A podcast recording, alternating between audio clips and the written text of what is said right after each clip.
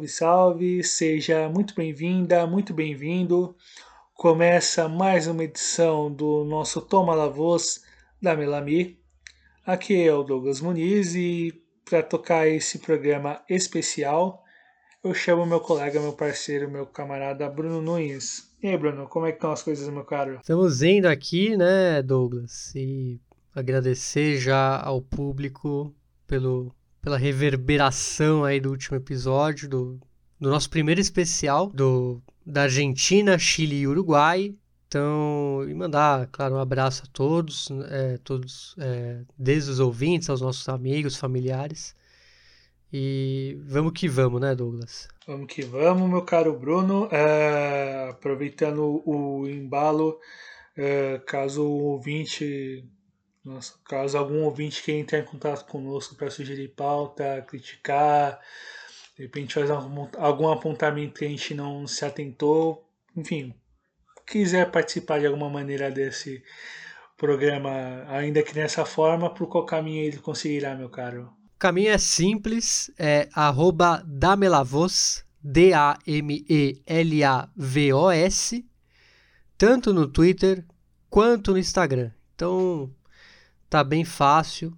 Então, mande sua, mande sua mensagem, sua sugestão, sua crítica construtiva, que a gente sempre dá uma olhadinha por lá e estaremos te atendendo, como diriam os, o, pessoal do telemarketing, estaremos respondendo vocês. Exato, meu caro. E bom, para quem não se atentou em relação à questão do especial, hoje nós faremos a segunda parte do especial Clubes Empresa, olhando para experiências uh, em três países. No primeiro falamos sobre Argentina, Chile e Uruguai e hoje falaremos sobre Colômbia, Equador e Venezuela. E segue a promoção, segue a promoção do iniciamos no primeiro programa, nesse primeiro especial, que é do livro Clube Empresa, organizado pelo Ilan Simões, a quem deixamos um grande abraço, que é um livro sobre abordagens críticas globais às sociedades anônimas no futebol, que é organizado por ele, mas escrito por várias mãos.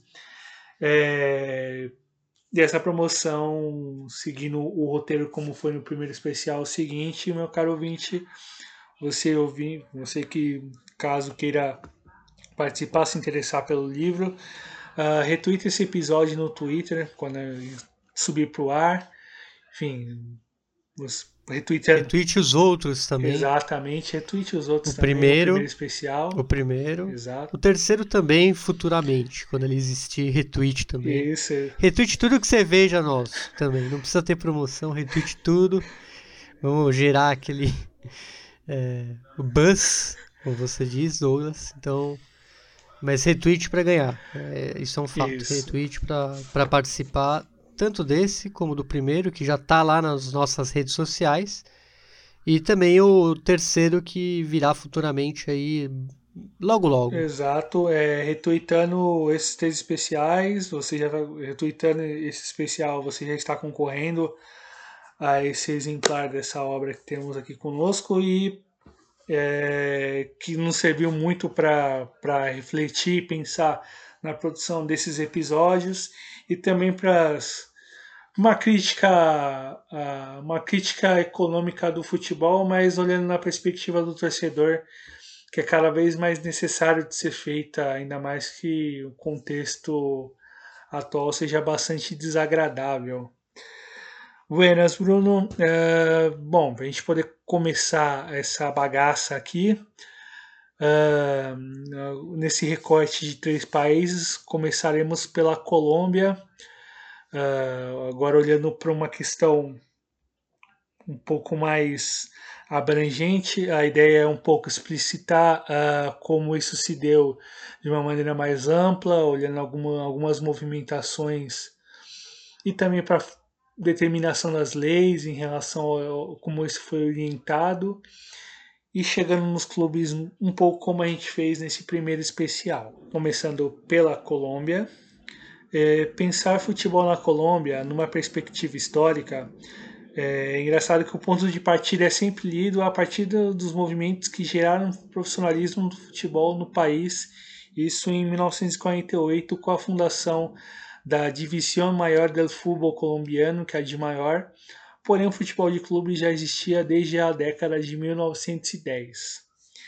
Esses clubes se consolidaram a partir da chegada de grandes jogadores do futebol internacional no contexto do Eldorado no final da década de 1940, mas já havia uma movimentação interessante em torno do futebol no país, com a participação popular junto aos clubes, ainda que não seja possível é, notar bases sólidas para se construir identidades locais em torno dos clubes, pois esse processo que se desenvolveu posteriormente. Aí é engraçado que o, o afeto do torcedor no futebol ela, ela começa a ter um, uma entrada maior do torcedor junto à seleção e num momento posterior do torcedor junto ao clube. Esse é um detalhe que, que é bastante, bastante particular na Colômbia e é um pouco separado em relação a outros países do continente. O futebol de clubes se apoiou em seu desenvolvimento nos departamentos mais populosos do país, entre, entre eles Antioquia, Bogotá, Valle del Cauca e Atlântico, por exemplo. Com a relação próxima, a partir de cada texto de fundação dos clubes, com associações comerciais e grupos organizados com algum poder econômico. Evidentemente, a ideia aqui não é desenvolver uh, de que forma se deu a fundação de cada clube e os seus líderes a cada momento da história. Com a consolidação do futebol como um dos esportes mais importantes e representativos do país, dentro do contexto de aprofundamento da violência com o passar das décadas, em meio a uma democracia, entre aspas, uma democracia, nem sem aspas, uma democracia restrita que naturalizou todo o ataque às lideranças populares e um banho de sangue sob o argumento de, abre aspas, guerras drogas, fecha aspas, como um dos seus grandes frutos. O futebol passou a ser visto sob uma nova égide com a identificação mais aprofundada dos torcedores com seus clubes, ainda os efeitos da violência social presente também nos estádios e da entrada do narcotráfico nos clubes, com lideranças dos cartéis com grande poder em clubes populares e uma percepção não consensual, diga-se, de se pensar o futebol como um negócio numa tentativa de evitar espaço para esses atores políticos e melhorar a situação administrativa e financeira dos clubes isso, claro, dentro dos marcos da, agência, da agenda neoliberal imposta no país. A gente está falando aí no contexto da década de 70, 80, 90, década de 2000, sobretudo no, no contexto do governo de Álvaro Uribe. Nesse contexto, no começo da segunda década dos anos 2000, se construiu a Lei nº 14.045 de 2011, apelidada de Lei, de Lei del Fútbol que já modificava alguns artigos da Lei nº 181 de 18 de janeiro de 1995.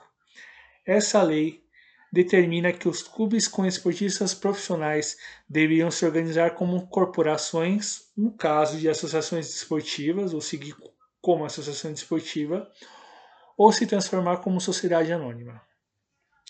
Esse processo impactou de tal forma que hoje praticamente 10 anos após a aprovação da lei, entre os 35 clubes que atualmente jogam a primeira e segunda divisão do futebol local, e são as duas divisões que são organizadas e administradas pela de maior, 30 clubes desses 35 são sociedades anônimas. Bruno, pontapé inicial foi com um clube muito importante de Bogotá, não? Realmente, Douglas, é, é o caso do Milionários, que foi o pioneiro e com a ajuda do governo. Estamos falando em um contexto de eminente quebra, graças às muitas dívidas que os Los Embajadores se transformaram em uma sociedade anônima em abril de 2011, após intervenção do governo colombiano no ano anterior, foi de fato o primeiro clube a se tornar uma sociedade anônima no papel e numa temporada em que se salvaram do rebaixamento na repescagem. E vale lembrar que o clube teve uma relação próxima com figuras proeminentes do narcotráfico colombiano. E no caso, a gente está falando do José Gonzalo Rodríguez Gacha, conhecido como El Mexicano, e que era uma das cabeças do cartel de Medellín e que foi assassinado em 1989. O Gacha era um torcedor apaixonado do clube e seus aportes financeiros ajudaram Milionários a chegar aos títulos colombianos de 87 e 88. Mas a influência, mesmo após a sua morte, pesou muito e o clube mudou de presidente no mesmo mês. É, falamos aí de dezembro de 1989. O descalabro financeiro e institucional que se acumulou foi tão grande que entre janeiro de 1999 e agosto de 2004, o clube teve três presidentes diferentes. As mudanças na estrutura do, dos clubes do país a partir do Milionários chamaram a atenção Após uma mobilização dos torcedores para conseguir um número de sócios capazes para integrar a Sociedade Azul e Blanco SA, e para isso se inscreveram em torno de 5.072 pessoas para se designar 1.500 sócios, José Roberto Arango, economista de formação e integrante do governo Álvaro Uribe, que já havia sido encarregado pelo governo colombiano para salvar a equipe ainda em 2010, foi declarado presidente do Milionários. E nesse período de transição, ele ficou por curto tempo, até maio, onde assumiu Eduardo Silva Meluc, na qual falaremos mais dele quando o assunto, quando o assunto for o Independiente Medellín. O curto tempo de permanência no clube serviu como consolidação do projeto, pois ele saiu no começo de 2012. O processo de definição para a presidência do clube durou alguns meses, a partir de uma empresa internacional de caça-talentos. E, ao fim e ao cabo, foi eleito Felipe Gaitan Tovar, economista de formação. O sucesso no primeiro ano se viu em campo, muito mais por ação dos jogadores, após um primeiro semestre opaco em que a equipe reagiu no segundo semestre e finalmente alcançou o título após 24 anos de fila no principal campeonato do país e vencendo na final outro clube que vivia os primeiros movimentos como SA, que no caso foi o Independiente Medellín. Os problemas econômicos seguiram presentes mesmo com a conquista, explicitadas na saída de Felipe Gaetan da presidência no final de 2013. Para o seu lugar, Juan Carlos Saldarriaga assumiu, mas logo renunciou ao cargo, justamente pelo volume de dificuldades econômicas existentes ali no Milionários, reforçada também pela diminuição drástica dos, entre aspas, abonados que são os sócios torcedores. E por conta de uma temporada abaixo do que se esperava nos resultados esportivos, além dos valores a serem pagos pela saída de Felipe Gaetan. Após incertezas, em maio de 2014, Henrique Camacho, empresário, filho de um ex-diretor-geral da Polícia Nacional da Colômbia e que tem na linha familiar uma ligação histórica com o poder na Colômbia. É, Henrique, para você ter uma ideia, o Henrique é tataraneto de Joaquim Camacho, que foi presidente do país no século XIX. Ele, formado em economia pela Universidade de Los Andes, é membro de empresas do ramo imobiliário. E desde então segue como presidente e tem como um dos projetos mais, mais ambiciosos a construção de um estádio, ideia levada à frente junto a outro nome proeminente nesses últimos anos no clube, Gustavo Serpa, representante da Amber Capital no país. A Amber é um fundo de investimentos localizado em Londres que investe em petróleo, gás e eletricidade e que atualmente detém a maior parte das ações do Milionários, que é em torno de 48%, e esse mesmo fundo também é proprietário do Lens, clube da primeira divisão da França, e do Calcio Padova, clube da segunda divisão da Itália. O estádio que é o sonho aí de Camacho deve ficar pronto em 2025 e ficará localizado ao norte de Bogotá. Que história, em Douglas? Muitos presidentes em pouquíssimo tempo. Sem dúvida. É... Também um outro detalhe importante, dois detalhes importantes. Primeiro que o Milionários ele se apresenta como um clube é, um pontapé inicial a partir da, do, do, da estruturação da lei de futebol que eu falei no começo dessa parte da Colômbia. É, o Milionários acaba sendo esse primeiro exemplo principal e precisava ser lido como exemplo modelo, digamos assim. Né? A gente tem vários clubes que seguem o mesmo caminho de se tornar SA em outro, entre outros motivos, por conta de muitas dificuldades financeiras que eles viviam naquele contexto, no final da, década, da primeira década dos anos 2000. E, a, e o Milionários, que é um clube histórico no país, tem uma grande torcida na capital, em outros lugares também da Colômbia. É, um sucesso ali, se, dependendo do nome que encabeçasse, seria fundamental para que ele ganhasse algum tipo de projeção e poder em outras instâncias. A gente pode olhar para esses nomes que você citou, lembrar que Felipe Gaetan ainda apita, ainda tem algum grande poder lá dentro do clube, botou dinheiro, botou dinheiro do, do, seu bolso para o clube, quando saiu reclamou esse dinheiro como presidente, aliás, como já ex-presidente, quando ele deixou de ser presidente no caso, mas seguiu com muita liberdade ali para operar lá dentro, mas sem a, sem a cadeira, sem estar na cadeira do presidente, sem ter que lidar diretamente com a responsabilidade maior de responder para a torcida. Enfim, vai lembrar que no último caso que apareceu de uma maneira um pouco mais destacada, por exemplo, foi na negociação do Fred Guarim, quando o Guarim voltou para jogar no Milionários no começo de 2020, né? Que ele participou da negociação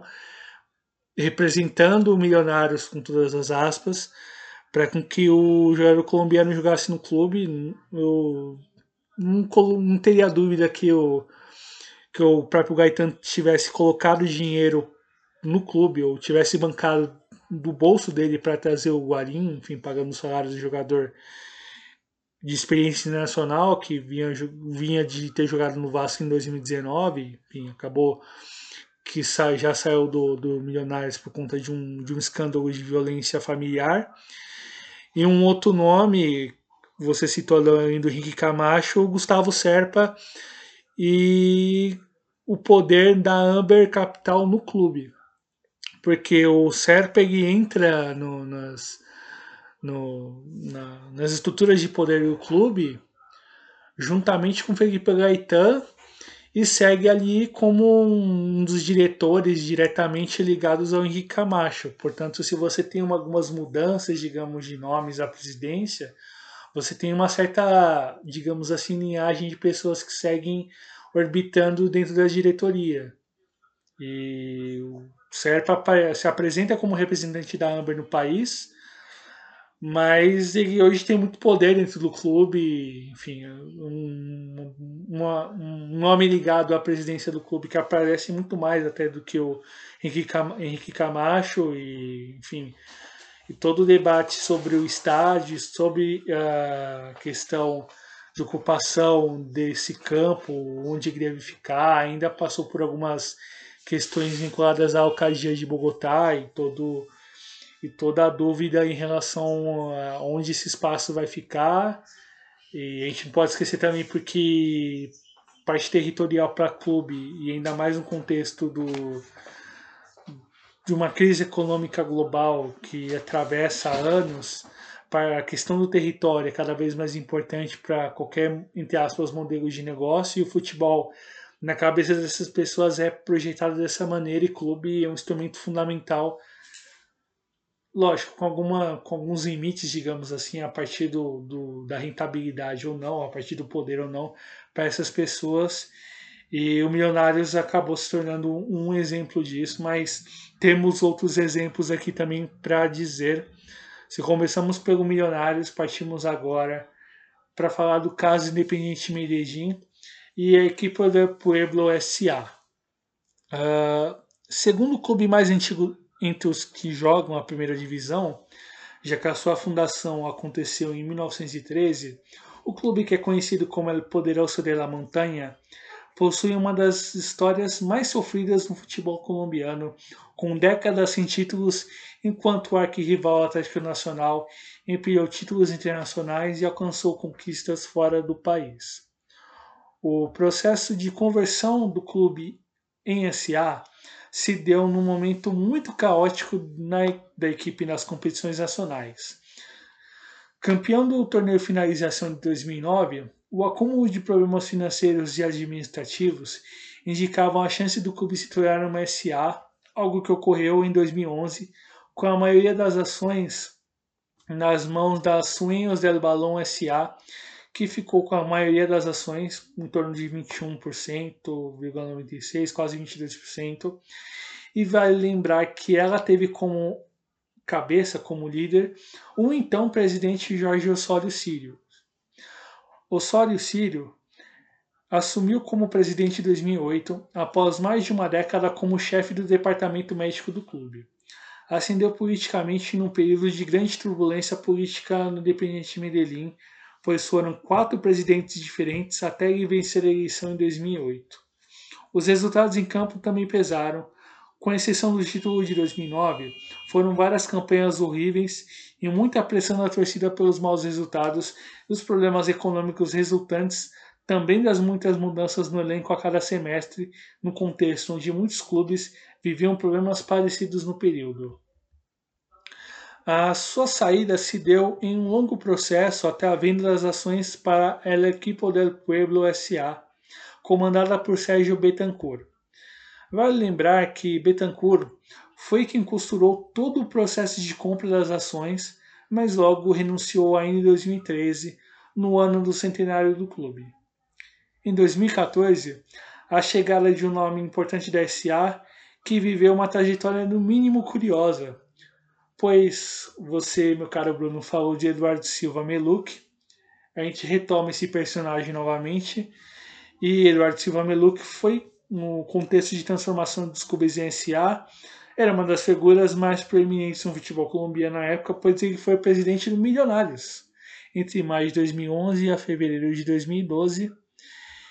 E no DIN ele foi importante na criação do programa Todos em Uno, que propiciava a quem se associasse a ele, a partir da compra do ingresso na primeira partida do time na campanha de finalização em 2014, o acesso ilimitado ao estádio Atanásio Girardot em dias de jogo do clube durante o semestre e que isso gerou um engajamento importante dos torcedores por um dado período de tempo. Mas o encarecimento dos ingressos nas fases mais avançadas das competições provocou questionamentos e o enfraquecimento do programa nas temporadas seguintes. Formado em administração de empresas, Meluc é torcedor assumido do Independiente Medellín e em 2015 apareceu junto à barra Resistência Norte, que é a maior, barra, maior torcida organizada do clube, em um jogo contra o Cortuluá, em uma imagem que viralizou mundo afora naquele dia, naquela semana, naqueles dias, né? E ele seguiu até 2018 como presidente executivo e passou o bastão para Michael Gil Gomes, um, um, que era um administrador de empresas de relativo sucesso. Mas havia outra figura que efetivamente manejava os rumos dentro do clube. E essa figura chama-se José Raul Giraldo Gomes. Raul Giraldo tem uma trajetória no mínimo curiosa. Veja só. Quando criança, ajudava os pais na venda de bananas nas feiras em Granada, que é uma cidade que pertence ao departamento de Antioquia. Com o passar dos anos e o avanço dos negócios, isso já em Cali e junto a um sócio chamado Túlio Gomes, que falaremos um pouco mais dele ainda nesse especial, construiu um império, a rede de supermercados de Super Inter, que é uma das maiores do país. Com o Jim, ele se aproximou no caso de falamos Independiente Medellín, ele se aproximou no final de 2013, quando o clube já era uma sociedade anônima e vivia uma profunda crise financeira, no ano do seu centenário. A partir do dono da empresa que patrocinava o Independiente Medellín, no caso, o presidente da patrocinadora, que era a rede de supermercados Sweet Max, chegou então ao dono da maior parte das ações da equipe do Pueblo S.A., que era um rico construtor chamado Byron Gomes, e adquiriu as suas ações.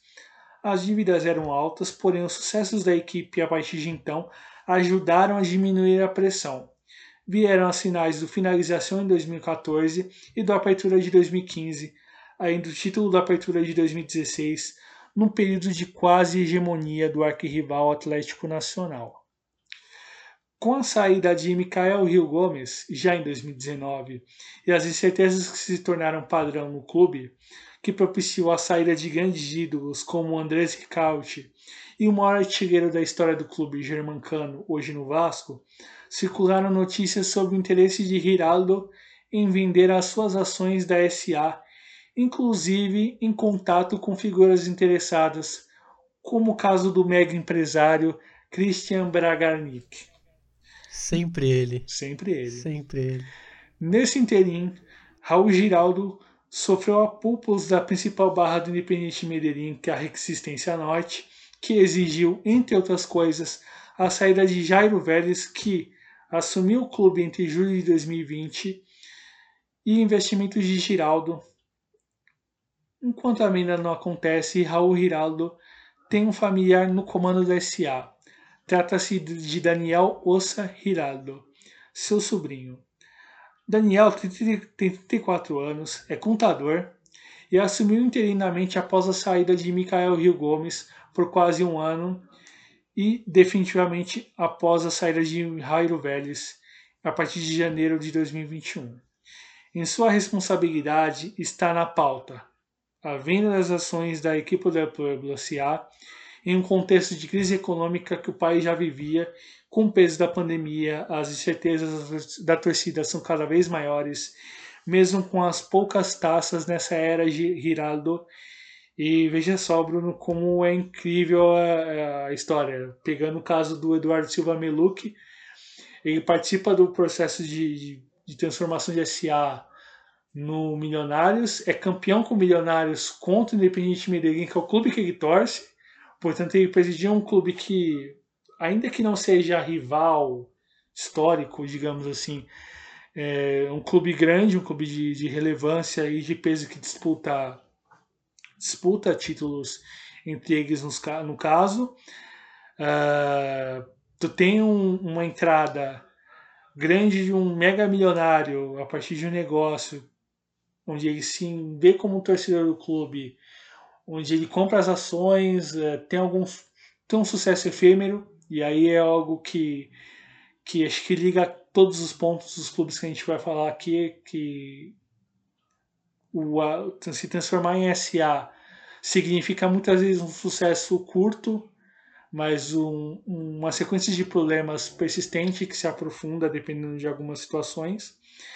E chega um momento que quando o cara, quando esse grande milionário que compra as ações, que tem todo o controle do clube, sofre apupos ou deixa de colocar dinheiro no clube, ou deixa de investir e é cobrado, ele então passa atrás projeta e projeta vendê-lo a qualquer, enfim, qualquer pessoa que tenha alguma grana sobrando, independente do projeto esportivo que exista e, enfim, que se dane a torcida, que se dane os torcedores desde o começo e, e essa opinião dos torcedores segue não valendo em todo o contexto, não? Realmente é, é um caso insólito, vamos dizer assim. Lembra um pouquinho a história do. Talvez no Chile tem muitos casos disso, né? De é, donos de vários clubes, é, ele vai passando de um clube para o outro né? Principalmente se não tiver essa rivalidade mais, mais grande, você maior, perdão. Mas agora a gente vai para o terceiro centro do futebol colombiano, passamos por Bogotá, é, Medellín, e agora a gente chega ao, ao outro centro do futebol colombiano, que é Cali. E aqui, Douglas e, e ouvinte, a gente vai falar talvez do caso mais brutal aí do futebol colombiano, porque envolve muito. envolve até o governo, o governo dos Estados Unidos, que, que entrou na, na brincadeira. Então, o caso América de Cali, né, da lista Clinton, a figura de Túlio Gomes. Em um clube que viveu o seu auge na década de 1980 sob a sombra do poder dos irmãos Gilberto Rodrigues Orejuela e Miguel Rodrigues Orejuela, ambos líderes do cartel de Cali, o final da primeira década dos anos 2000 apresentava o sentido contrário dessa época de glórias. Em campo, a ascensão de clubes de menor expressão nacional, casos do Boyacá Chicó e do Cúcuta Deportivo, indicaram mudanças muito além da forma como o campeonato colombiano acontecia. E nessa mesma década se instalou o sistema de torneio apertura e finalização, em vigor até hoje na primeira divisão do país. O combate ao narcotráfico era fortemente ensejada pelo Estado colombiano em aliança com os Estados Unidos, que usava seus mecanismos, mecanismos de apoio e combate a partir dos acordos firmados com o governo colombiano. Um deles foi a Specially Designated Narcotics Traffickers, mais conhecido como a lista Clinton. Essa lista foi criada durante o governo é, George Clinton é, nos Estados Unidos em 1995, a partir do Departamento do Tesouro dos Estados Unidos, como uma série, uma série de medidas na chamada, entre aspas, guerra às drogas e contra a, entre aspas, lavagem de dinheiro e essa lista Clinton apontava as atenções aos cartéis de drogas na Colômbia, aos seus líderes, sobretudo pelas movimentações financeiras desses nomes em terras estadunidenses. Além dessas figuras, outro foco de atuação da lista Clinton foram os lugares onde o dinheiro proveniente dos cartéis circulavam, sobretudo as empresas. E aí, meu amigo, o América de Cali se viu incluído na lista Clinton e logo te teve bloqueado o acesso aos valores provenientes de patrocinadores, entre outras sanções muito pesadas, e se, estime, se estima que ao menos foram retidos em torno de um milhão de dólares por conta dessa sanção. Dinheiro que era dos patrocinadores do clube que também tinham negócios nos Estados Unidos. O endividamento cresceu em níveis incalculáveis no decorrer da década impactou fortemente no clube, que, mesmo com o título do Finalização em 2008, teve campanhas sofríveis até a consumação do dramático rebaixamento em 2011, em um contexto da crise institucional e econômica e que teve a participação de um ex-presidente histórico, Carlos Puente Gonçalves, que presidiu o clube por 13 anos entre 96 e 2009 e até chegou a emprestar dinheiro para o clube conseguir quitar as suas dívidas mais urgentes. Como única fonte de renda, apenas as bilheterias nos jogos como mandante no Estádio Olímpico Pascoal Guerreiro. E nesse mesmo contexto, havia movimentações em transformar o clube, que legalmente era uma corporação esportiva e que, por conta de estar na lista Clinton, não poderia ter contas bancárias e tampouco ter contratos de patrocínios com empresas nacionais e internacionais em sociedade anônima no mesmo período em que a Lei número 1445 de 2011 era sancionada. E isso, quando a gente está falando disso, já era maio de 2012. A ideia que se apresentava naquele momento, com um clube hiper endividado, jogando a segunda divisão, E vale lembrar que naquele mesmo ano o time perdeu acesso para a primeira divisão nas penalidades contra a União Magdalena na final, uma das derrotas mais dolorosas na história do clube, que a transformação em SA poderia retirá-lo da lista Clinton e das várias sanções existentes, que sufocavam o clube financeiramente, além de conseguir provar de que o dinheiro que o clube tinha acesso não era proveniente dos líderes do cartel que então já estavam presos.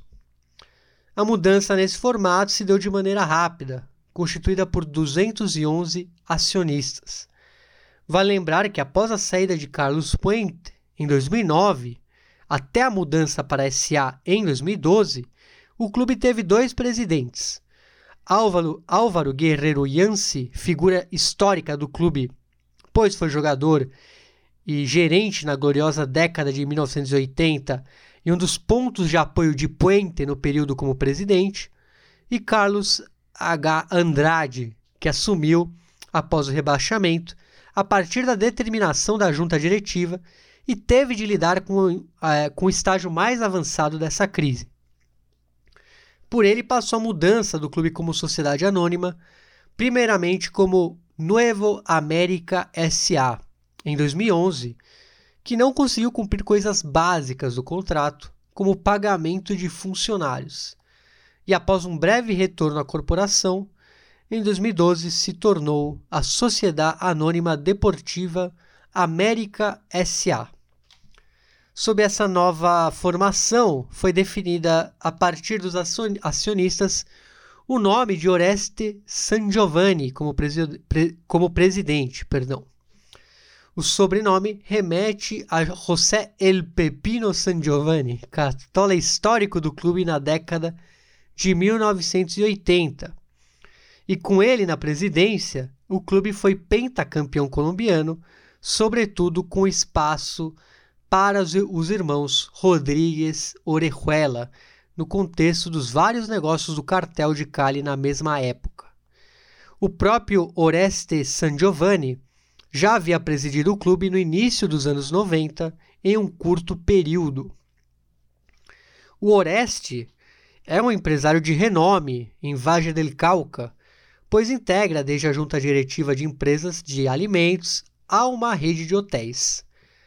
Assumiu como um elo com o período de glórias do clube e esperança para conseguir voltar à primeira divisão. Em seu período, o América de Cali seguiu com problemas econômicos e seguiu batendo na trave na Primeira B por mais algumas temporadas. Administrativamente, ficou marcado como líder da junta que conseguiu tirar o nome da lista Clinton, um passo importante que ajudaria o clube a se reestruturar financeiramente. O Oreste ficou até 2016, quando renunciou. No seu lugar, assumiu empresário de muito sucesso no ramo de supermercados, sócio e cunhado de Raul Giraldo, que viu o sucesso do DIN, o Independiente Medellín, em seu comando. E o seu nome é Túlio Gomes. É, ele, o Túlio Gomes, virou empresário de sucesso pelos negócios junto ao seu cunhado, se tornou um dos homens mais ricos do país em 2014, se movimentou para comprar as ações do clube de sua cidade, ficando aí com 53% das ações, em um momento de cobrança crescente sobre o San Giovanni por conta das dificuldades do time em conseguir o acesso para a primeira divisão. O desgaste do então presidente foi tamanho que a renúncia veio em 2016, com sem fim de denúncias do próprio San Giovanni e de seus familiares por conta de ameaças de morte que recebiam. Então, nesse furacão, o Gomes assumiu a presidência em maio de 2016 e no final da temporada, após cinco anos na segunda divisão, o América de Cali finalmente conseguiu acesso. Considerado um dos artífices do acesso, ele seguiu manejando as decisões no clube com os bons resultados Porém, pela enorme centralização do poder e a postura mediática, midiática que ele tinha, as críticas começaram a pesar, até o momento em que ele renunciou em 2018. E aí ele saiu de cena da presidência mas seguiu importante nos bastidores e para o seu lugar veio Ricardo Pérez, ex-jogador do próprio América de Cali, entre outros clubes também, mas que acumulou alguma experiência como presidente do Fortaleza Safe, CEIF, uma jovem equipe da segunda divisão colombiana, que, aliás, um, abre um nota de rodapé, provavelmente você já viu os uniformes deles com emojis, é, jogadores vampiro, vestido de vampiro, é um time para os jovens, né, pelo que entendi, Douglas. Não para não pra gente que é cringe, né? É um time para nova geração aí. E com ele, além do apoio financeiro de Gomes, em 2019, o América conseguiu chegar ao título da primeira divisão após 11 anos. Pérez saiu um ano e meio depois, no final de 2019, e para o seu lugar assumiu Maurício Romero, também ex-jogador do clube e neto de um ex-presidente do clube da década de 50, o Pedro Sejares, e desde então responde legalmente como presidente. E aí fica a pergunta: e Túlio Gomes? Túlio Gomes segue como acionista majoritário do clube e cada vez mais concentra poder, mesmo sem ocupar a cadeira de presidente. Tudo porque Segundo os documentos da Superintendência de Indústria e Comércio, o América SA transferiu a propriedade da marca América, tanto o nome quanto o escudo do clube, para o controle de Túlio. E um dos argumentos para essa mudança tem a ver com a dívida que o clube tem com o empresário, que é em torno de 100 milhões de pesos. E a aquisição, entre aspas, feita a custo baixo, foi inclusive autorizada pela suplente de Túlio na sociedade anônima, Marcela Gomes, a sua filha. E, portanto, o empresário se tornou dono da marca América. Que, que história confusa. É... Aliás, eu gostaria de uma, uma pequena correção. A gente falou George Clinton, mas é Bill Clinton. A gente misturou os a gente misturou os presidentes aí da, dos anos 90, né? O George Bush e o, e o Bill Clinton, mas é Bill Clinton. E também tem a questão, né? O San Giovanni, ele fundou um clube, Douglas. O Orso Março, que joga a segunda divisão e, é, colombiana, e que ele dá... Ele homenageia uma pequena cidade da Itália, assim, uma cidade minúscula, que é de onde vem os San Giovannis, por isso esse nome peculiar para um time colombiano. Então é, é, engraçado como a gente vai ver, os, cada cara tem uns tentaculinhos, né? Eles não, eles não largam o osso de jeito nenhum. Né? O San Giovanni tem esse o Orso Março, é, temos o caso aí do Ricardo Pérez que, que vem do Fortaleza CEIF, né? Então a gente vê como no fundo está tudo interligado. Sim, sim, e como como o projeto como o projeto em si desses nomes que a gente falou é, é o poder e não, que não necessariamente passe pela cadeira da presidência, né? Que a gente tem esse exemplo muito claro com Túlio Gomes na, na relação com a América e esse caso do escudo, do nome, digamos, da propriedade dele é muito simbólico nesse aspecto. Tanto é tanto o poder que ele carrega com o clube que foi ele que negociou representando a América a contratação do Juan Carlos Osório como técnico, né? E enfim, isso só reforça uh, o peso que ele tem no clube e o problema que o clube tem de, enfim, dos seus torcedores de lidar com um sujeito enfim, com com tamanho com controle tamanho até de, de elementos do comum, que seria, por exemplo, o escudo, que é o nome. É muito maluco se a gente parar para pensar como isso se deu na Colômbia, como isso também é um aspecto que acaba importando, variando de, de personagem para personagem em relação ao, seu, ao, ao alcance do seu poder. A gente pegar o caso do, do Raul Giraldo no, no Independiente Medellín, de colocar o seu sobrinho para administrar o clube, porque você não quer mais ter que lidar com, com isso por alguma medida, porque o enfim, é, futebol te, te tira muito dinheiro para quem, quem coloca. É uma questão um pouco mais de poder, mas chega algum momento que, que cansa, digamos assim, o brinquedo acaba cansando e você quer, entre aspas, passar para frente, mas o, temos vários exemplos, como a gente te, tratou no programa anterior, sobre os clubes chilenos, sobretudo, se a gente pegar com um olhar mais apurado dos exemplos na Colômbia de que esse tipo de troca, digamos assim, de administração, da forma como é feita por CSA, sobretudo, é muito danoso para o clube, não resolve problema nenhum, você só tem aumento de dívidas, desportivamente o time não consegue competir em cima com regularidade, enfim, é um, um sinfim de problemas que os projetos de clube SA na Colômbia não resolveram e, e certamente não resolverão seguindo nesse rumo. Desses três exemplos, agora passamos por começamos por Bogotá, passamos por Medellín e por Cali, nessas três grandes capitais futeboleiras na Colômbia, digamos assim, nas grandes cidades futeboleiras da Colômbia, vamos, vamos para Santander, Falaremos agora do caso do Cúcuta Deportivo, que a extinção do clube veio pelas mãos de um empresário. Um dos clubes históricos da Colômbia, fundado em 1924, sendo o quarto clube mais antigo do país, o Cúcuta Deportivo encarou os últimos anos com um número elevadíssimo de dívidas, que, após, que mesmo após o processo de reorganização do clube, que se iniciou em 2012. Ele foi tocado por José Augusto Cadena, que adquiriu o clube com uma dívida em torno de 17 milhões de pesos e a promessa de evitar a extinção do clube. Vamos lá falar sobre esse personagem. José Augusto Cárdenas merece um parágrafo à parte. É uma figura que transita entre os clubes desde 2005, quando, com 28 anos, virou acionista majoritário do Atlético Bucaramanga era visto como um empresário próspero em Santander, departamento que tem Bucaramanga como capital. A sequência de más campanhas empurrou Los Bucaros para a segunda divisão em 2008. Cabe uma nota de rodapé.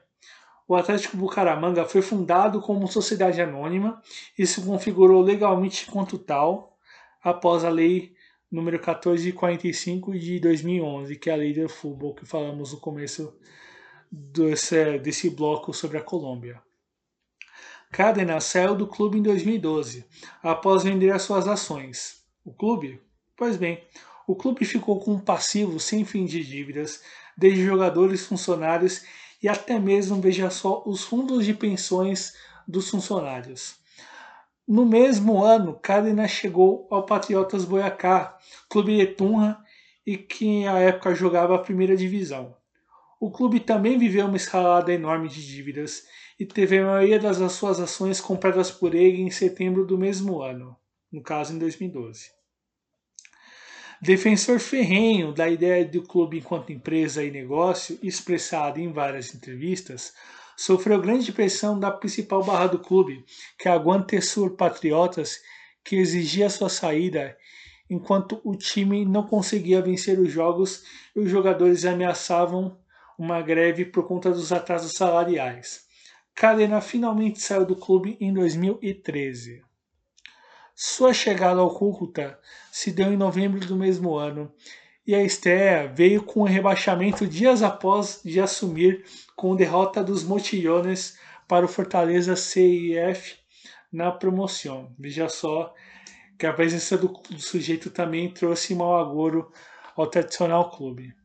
De 2013 a 2020, o clube jogou a segunda divisão em 2014, 16, 17 e 18. O endividamento do Cúcuta seguiu um ritmo crescente, por conta de muitos negócios assumidos por Cárena e que não foram cumpridos. Um deles com a prefeitura de São José de Cúcuta, entre outras tantas, tanto que o clube mandou seus jogos no primeiro semestre de 2020 em Armênia, que é o município vizinho. Até mesmo a de maior, entidade que administra e regulamenta a primeira e segunda divisão do futebol profissional do país, colocou dinheiro no clube para quitar as dívidas mais urgentes com os jogadores. Porém, a escalada sem fim seguiu até que no segundo semestre de 2020 o clube foi liquidado judicialmente e foi desfiliado de maior. Cadena, numa de suas últimas aparições, pouco antes da liquidação judicial, apareceu a partir de um áudio que circulou nas redes sociais, na qual ele chamava o clube de, abre aspas, porcaria, fecha aspas. O mesmo Cadena, já em 2021, após um longo silêncio, apareceu nos jornais colombianos para, entre aspas, prestar conta sobre o, sobre o desaparecimento do clube. Acusou administrações anteriores pela situação terrível que o clube se encontrava até a desfiliação, entre outras coisas.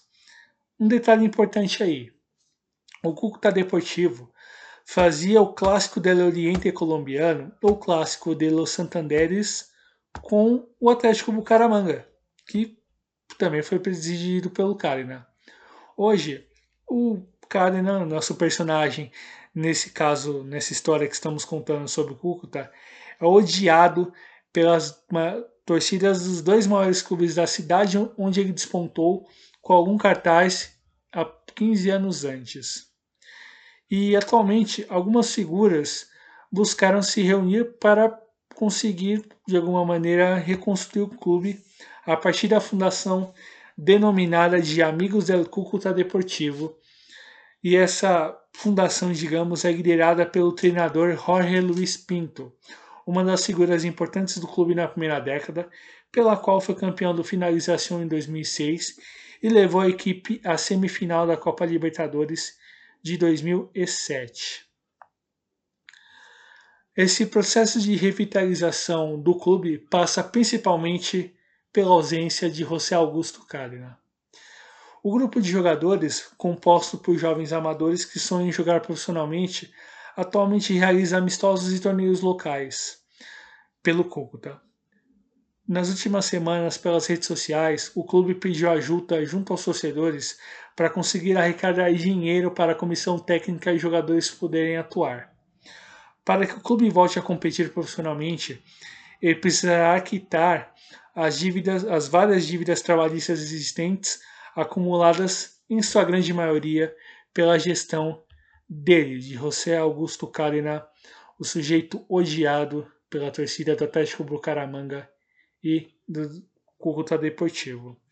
E uma nota de rodapé antes de partirmos e encerrarmos essa primeira parte, que os clubes, os cinco clubes de primeira e segunda divisão, contando as duas divisões que não são, que não são sociedades anônimas, são entre os grandes, que aí falando dos grandes, temos os clubes que estão em Cali, em Bogotá, em Medellín e na região do Atlântico, seria ali um pouco mais na região do, do, do Atlântico, falando assim um pouco mais da região fronteiriça da Colômbia, então estamos falando dos dois clubes da capital, Bogotá, Milionários e Independiente Santa Fé, os dois clubes de Medellín, Independiente Medellín e Atlético Nacional.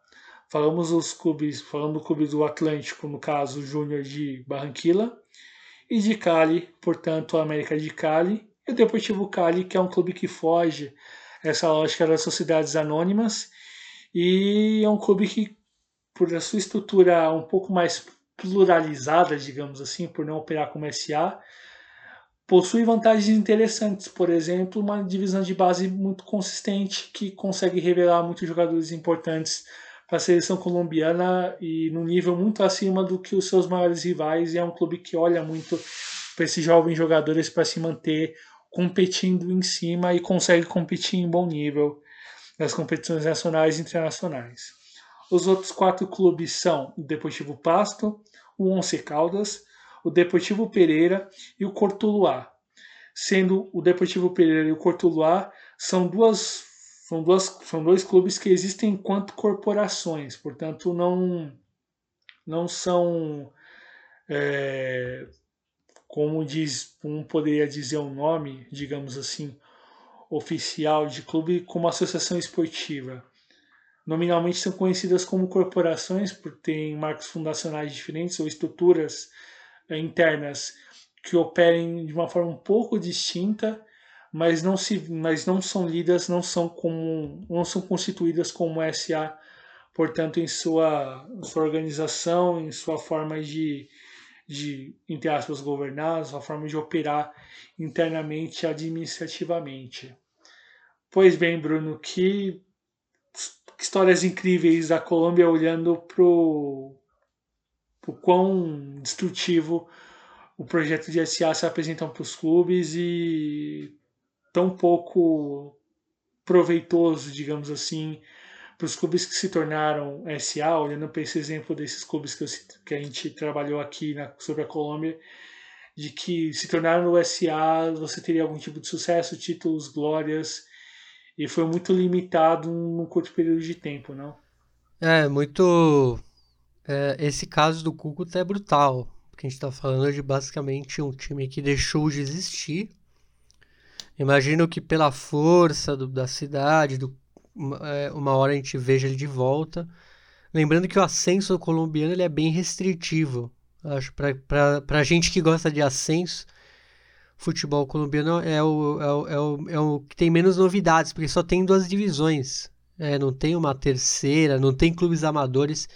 Normalmente quando surge um clube novo, é, ou é um clube de empresário, né, já, já nasce como o caso que eu falei aqui do San Giovanni, que criou o Orso Março é, ou é um grupo de empresários que traz à tona um time antigo, como recentemente o Boca Juniors de Cali. Mas, é, então é, ele é muito mais brutal, né? No Chile a gente ainda tem um amadorismo, é, é, dá para fazer uma apesar de ser amador, você tem uma, um caminho, vamos falar assim. Na Colômbia é muito mais complicado é, a situação. É, Lembrando que é, você usou o, ter, o termo corporações, que também é um termo usado no Chile, é um termo técnico. É, os times que não são SA são corporações, né? apesar do nome parecer é, algo meio industrial, meio empresarial, mas é, é, o mais perto de uma associação civil, vamos dizer assim, pelo menos no Chile, né? Na Colômbia ainda tem o, esse o modo aí o modelo associativo é, de fato. E é muito triste, porque o Cúcuta é um dos meus times favoritos da Colômbia, viu, Douglas? Eu, essa Libertadores aí 2007, eu lembro até hoje do time, o Blas Pérez, Rubem Dario Bustos, o Del Castillo, é, o próprio Jorge Luiz Pinto e, e se não fosse o, o Boca Juniors jogar na bomboneira em modo Alfredo Jacone, dava para sonhar ali numa final. e, um, e, e um Riquelme imparável, né? Vale lembrar o que ele jogou naquele ano Sim. absurdo, né? Talvez daria para sonhar em enfrentar o Grêmio na final. Enfim, teríamos um Grêmio Cúcuta Deportivo e... bastante interessante que moveria e... muito. Né? E o Cúcuta é um clube tradicionalíssimo Sim. de primeira divisão, né? E literalmente o Cúcuta não viu a cor da bola nesse jogo, porque realmente não viu a bola. Palermo estava muito bem também.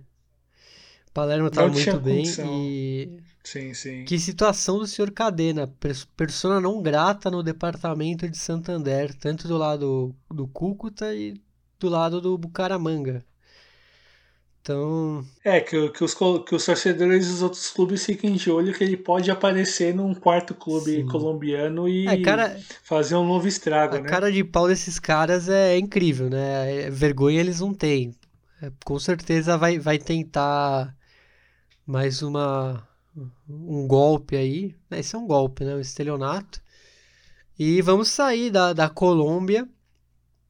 Vamos vamos pro Equador. Vamos pro Equador que uh, a gente já avisa. É, ele até pouco tempo não tinha o um modelo de clube empresa, não tinha uma lei que legalizasse, que, vamos dizer, que desse um caminho. Então, é, vão ser poucos casos. É, tem casos que, que a gente não colocou aqui, mas que a gente vê um padrão de, de chegar um investidor e ele vira o presidente mais por votação, mas prometendo o mérito esportivo. É, e nesses casos a gente pode falar do Olmedo de Rio Bamba, que é o caso da Mayra Arguejo, que é uma empresária da região e, e prometeu mundos e fundos, é, porém não, não, se designa, não se designa como um, de fato um clube empresa. Outro exemplo, talvez, é o 9 de outubro de Guayaquil, que recentemente foi presidido pelo Dalo Bucaram, que é um, um cacique político lá no Equador, é, tem ligações fortíssimas com o Barcelona de Guayaquil, e que também é o mesmo esquema. Ele, ele se candidatou, ganhou, mas numa, numa dessas de ser o, o cara que promete tudo. Só que esses casos não, não, vamos dizer que eles não configuram um clube empresa, mas existem casos, mesmo não tendo uma, é, não tendo uma lei passada, agora tem, que, que realmente a gente pode falar que funciona como um clube empresa. E, bom, eu vou começar aqui porque desde 2019 o sonho de Miguel Angelor, ex-dirigente do Guayaquil City e presidente da Liga Pro, que é a divisão de elite do Equador, é aprovar a lei para permitir a criação dos clubes empresa no país. E olha só, no mês de maio deste ano, ou seja, dois meses atrás, finalmente as equipes equatorianas podem virar de fato uma sociedade anônima. Só que essa lei, diferente do Chile, por exemplo, não, obrigue, não obriga os clubes a seguirem o modelo. Você não, não é uma coisa obrigatória. Quem quiser continuar sendo associativo, continua. Porém, o senhor Miguel Angelor, ele vende essa novidade, ele propagandeia como, entre aspas, uma oportunidade para ceder a uma maior capacidade de financiamento, atraindo inversões nacionais e estrangeiras. E é um projeto novo que dá muito deslumbre, como em qualquer lugar onde ele apareceu. Vamos lembrar, no Chile foi assim. É, na, na própria Colômbia, como a gente acabou de falar, na, no Uruguai, mas ainda assim é, existe essa lição chilena do fracasso. O caso chileno é muito forte mesmo. E até é, ele foi citado pelo diretor da LDU, a, da Liga de Quito, o Esteban Paz, que ele acha que é bom esse projeto, mas deixou claro que o exemplo do Chile serviu para mostrar como o modelo é perigoso. E aqui vem umas aspas dele, onde ele diz: converteram os times em um motor para seus próprios ingressos e não reverteram para um crescimento institucional ou esportivo. Muito bonitas palavras, obviamente, porém a gente não. Eu poderia complementar, eu poderia até complementar com Sejura. É, então, e assim, é muito bonito, né, o discurso, muito bonito. Sim, sim. Agora tem que ver se se realmente vai, vai ser assim, porque assim, a, é, a gente está falando assim, a, as SAs é, eu particularmente não gosto, porque eu acho que o clube tem que ser de seus sócios. Porém, tem SAs que é, se mantêm uma linha, e são poucas, é um fato, se mantém na linha. E é, a grande maioria a gente vê que são basicamente a repetição dos casos que a gente vem falando aqui. Então é importante saber, né? Será que os times maiores talvez tenham mais a, a oportunidade de não vir um cara X? Porém, a gente sabe que também eles são vítimas, como é o caso do uso político lá no Chile, do Colo-Colo, da Universidade de Chile. E, e, bom, apesar de ser um modelo que ainda não foi implantado de fato no Equador, já que tem dois meses, é, a gente pode achar exemplos equatorianos do clube empresa, é, não, no, não no papel, mas que funcionam como. E talvez o projeto que faça os olhos brilharem para as SADs, a SAD, seja o que mais vem fazendo sucesso internacional fora do país, que é o Independiente del Valle, né, Douglas? Independiente del Valle, que é um novo clube a partir de um novo dono. Vamos lá. O Independiente del Valle é a grande força do futebol equatoriano nos últimos anos. Um título internacional que chamou a atenção de todos, a Copa Sul-Americana de 2019. Ainda não venceu nenhum campeonato nacional, mas está sempre ali entre os primeiros da tabela. O que poucos sabem é que antes de ser azul e preto e ter esse nome, o clube foi fundado em 1958, vermelho como Independente de Avejaneira, por um grupo de amigos conformados por trabalhadores da cidade de Sangolquí. José Teran, empregado do município e sapateiro, teve a ideia de tudo, foi presidente, jogador e capitão do time. Em 1935 faleceu e desde então o clube passou a ser chamado de Independiente José Teran a partir de 1977. O humilde clube sempre jogou a segunda categoria, a terceira divisão equatoriana, com participações de 1979 a 1985 e de 1996 a 2007. E em 2007 foi exatamente a virada de chave. Sem condições de se manter no futebol equatoriano, o Rojo de Sangolquí encontrou o empresário Michael Deller em seu caminho, que se fez responsável, junto a um grupo de amigos, pela instituição no fim de 2006. Empresário de Quito, dono de importantes franquias estrangeiras no país, como o KFC, Deller adotou uma cultura empresarial no clube de Sangolquí. Além disso, o clube mudou seu comportamento, passou a focar em formar jogadores ao invés de comprá-los em demasia. Uma inspiração de Deller vindo de La Masia, no caso La Masia, que é a academia do Barcelona de Barcelona da Espanha, e também da Aspire Academy, do Qatar, um dos parceiros independiente. Em 2014, Independiente de Teran, que em 2010 chegou à elite equatoriana, é apagado de vez e vira oficialmente Clube Especializado de Alto Rendimento Independiente del Valle. Apenas uma formalidade, já que o escudo e as cores haviam apagado a história do anterior. Deller fala que tem muita sorte de não ter uma torcida, já que consegue trabalhar com mais calma além de ajudar no desenvolvimento de prospectos que têm menos pressão em seus primeiros anos como profissional. Os jovens têm dado, têm dado resultado, vencendo três Libertadores Sub-20. Desde então, o final de Independiente José Teran virou uma máquina de revelação de talentos no Equador, sem nenhum tipo de ligação com o Sangolquí. Para isso, apenas o tempo e um projeto que realmente se perpetue vai mudar essa história e vire um clube popular. Josefina Apolônia Santa Maria, a Dona Pola, é a viúva do fundador do clube José. Ela não gostou nada da mudança de nome e das cores, mas apesar disso, não deixa de acompanhar o clube que para ela está a alma do seu amado.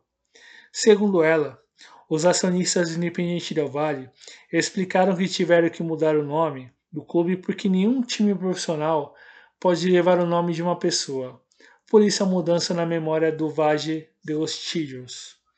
Dona Pola já falou que não quer dinheiro de Deller, mas gostaria que o estádio ou outra infraestrutura importante levasse o nome do seu finado marido e idealizador de tudo, José Terá.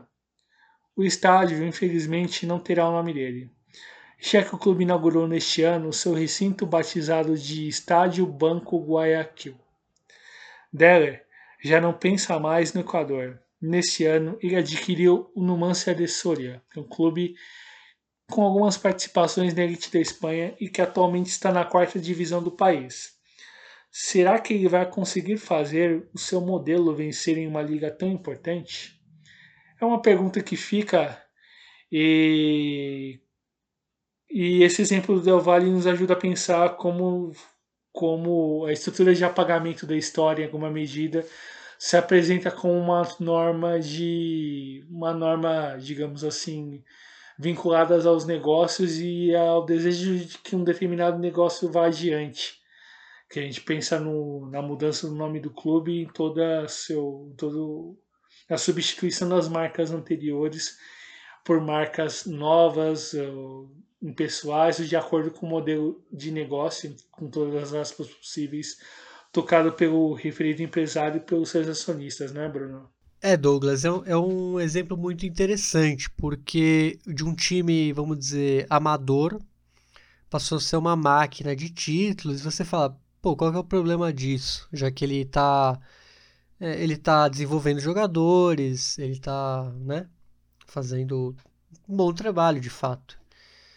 Mas aí a gente vê que não é só isso, né? O futebol não é só isso. O futebol é memória, o futebol é apego sentimental, principalmente. Acho que o maior patrimônio do futebol não é material, mas sim o, o sentimental. E, e, esse clube foi apagado. Você fala assim, pô, mas, ah, mas ele tá muito bem e tal, mas. É por isso que a gente justamente traz a, a, a viúva aqui do, do fundador. É, ela não deixa de apoiar porque, em tese, tem algo ainda ali do marido, mas é algo muito sentimental dela, porque o material realmente se foi e a grande parte sentimental também, já que é um clube que não lembra nada, assim, você vê as fotos do clube, era um time igual ao Independiente de Avejaneda, é, ele tem esse nome por conta do, do Independiente de Avejaneda, então um time vermelho, é, muito ligado à cidade, a, a, a, aos trabalhadores da cidade, é, pessoas simples. E o senhor Deller é, transformou em um. É, a gente pode falar até numa startup, já que é, é algo meio novo, é um modelo meio fora dos padrões aqui da América do Sul, com uma cultura empresarial, e ele fala isso em, em reportagens. Que ah, aqui é trabalho, trabalho, esses jargões aí que parece que sai de cursos ruins de coaches do YouTube, mas que é dito por um, cara de sucesso. Por, é, cursos ruins de coach é um certo, é, uma certa redundância, é, né? É uma certa redundância. redundância. Né? Perdoe, me perdoe. É, mas é que eu quis é, deixar bem, né? Bem, acent, sim, bem sim, acentuado. Sim.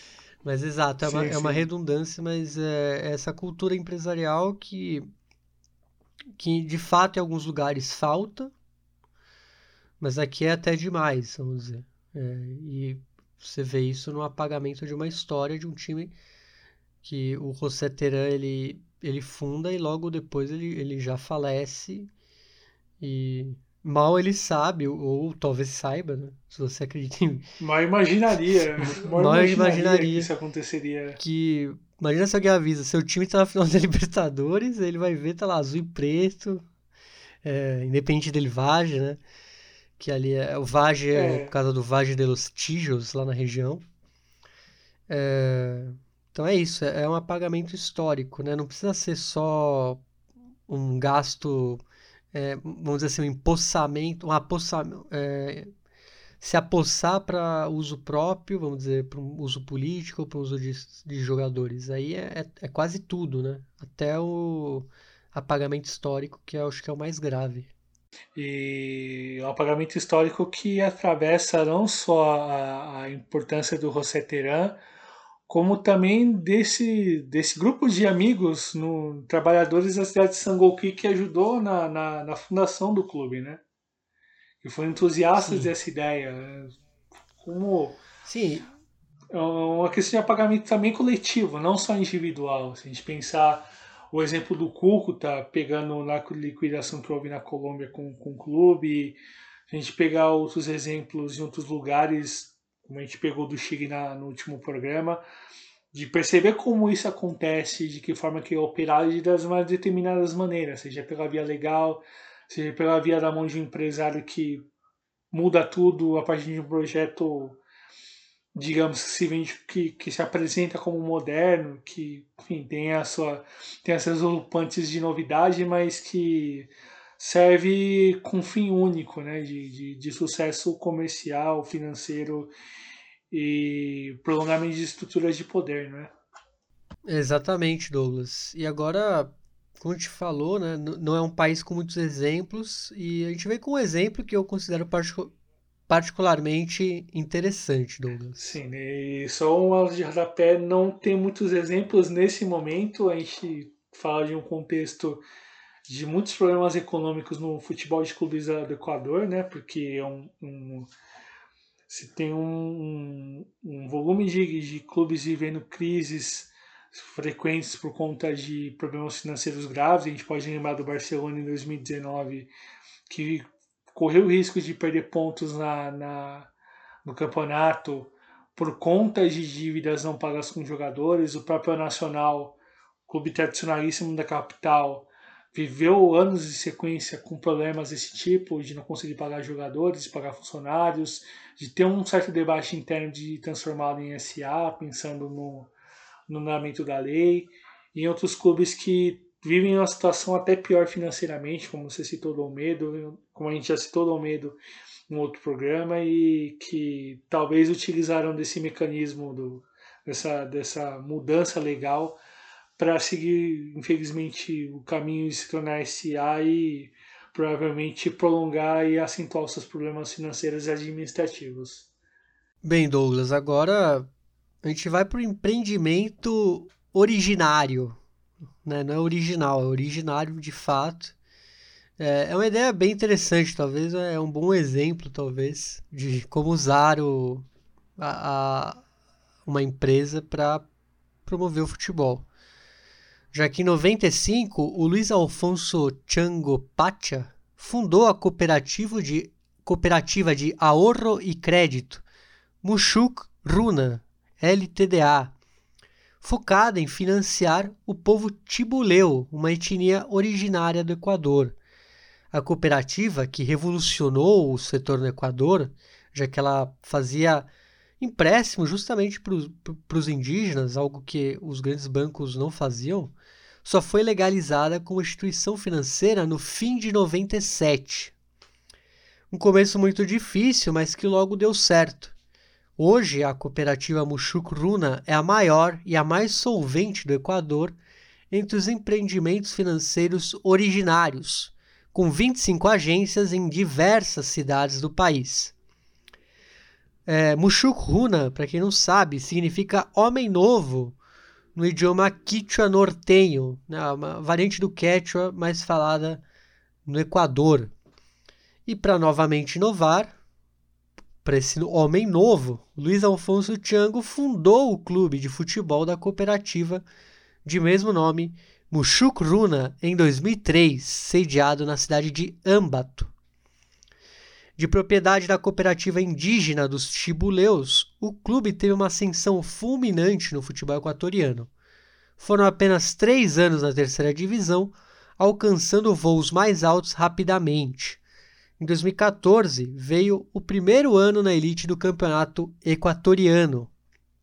O clube, que surgiu com um plantel recheado de jogadores do povo chibuleu, hoje não é representado por ninguém mais em seu elenco. Mas óbvio, o nome, os símbolos, o pontito, que é aquela. É o poncho, né, que é bem típico do, dos índios chibuleu, é, e o status de ser um clube de elite, é, cujos donos são de um povo originário, o mantém com um status único em toda a América do Sul. Então a gente trouxe esse exemplo também, né? Um clube que nasceu de uma cooperativa, ele obviamente tem essa é, tem presidente, eleições, mas ele tem, ele surge de uma empresa e, obviamente, é, as pessoas da empresa são quem é, assumem os cargos.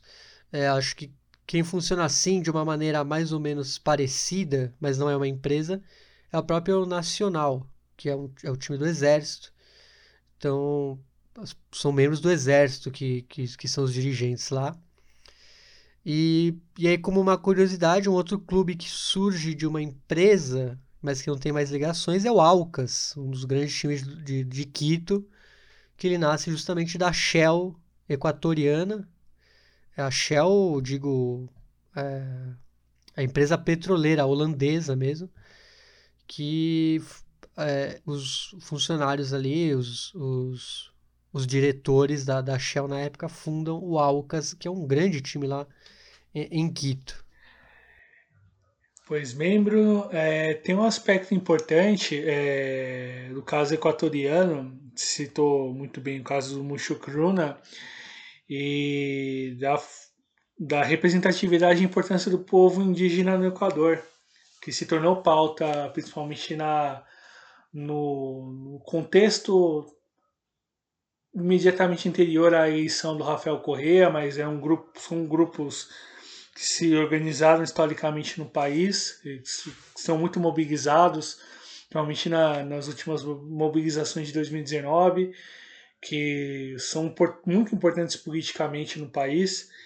E a construção do, desse modelo a partir dessa cooperativa que você citou sobre o Mushukruna indica um pouco essa importância, digamos assim, de, entre aspas, inserção da, desse, da, desses povos originários, digamos assim, dentro de uma estrutura, digamos assim, de, de regulamento capitalista, pensando na estrutura de empréstimo, por exemplo, a partir de entrada em instituições financeiras para tocar seus negócios ou seu modelo, seu modo de vida a partir, enfim, da, da do meio que eles estejam baseados.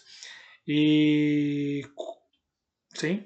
É, e, e Douglas, só um parênteses, é, é, é algo que você vê que surge de uma necessidade, porque é uma época em que no Equador é basicamente os índios tinham que se virar, né? Os povos originários, é, as pessoas Sim, não sim, ligavam. sim. Então, em tese, você tinha que formar uma, vamos dizer, uma bolha é, originária, onde cada um fizesse pelo seu próprio povo, porque o, o Estado não ia fazer. Basicamente, era é, uma questão de sobrevivência também. Sim, sim. Você pega uma um, um, um estrutura de uma estrutura já existente, um modelo de estrutura existente para promover inserção a partir desse para promover inserção de determinados grupos a partir de um- uma nova ideia, mas que na essência ela, digamos, reproduz algo que o que outras estruturas de negócio não cobririam, como no caso uma instituição financeira não cobriu em relação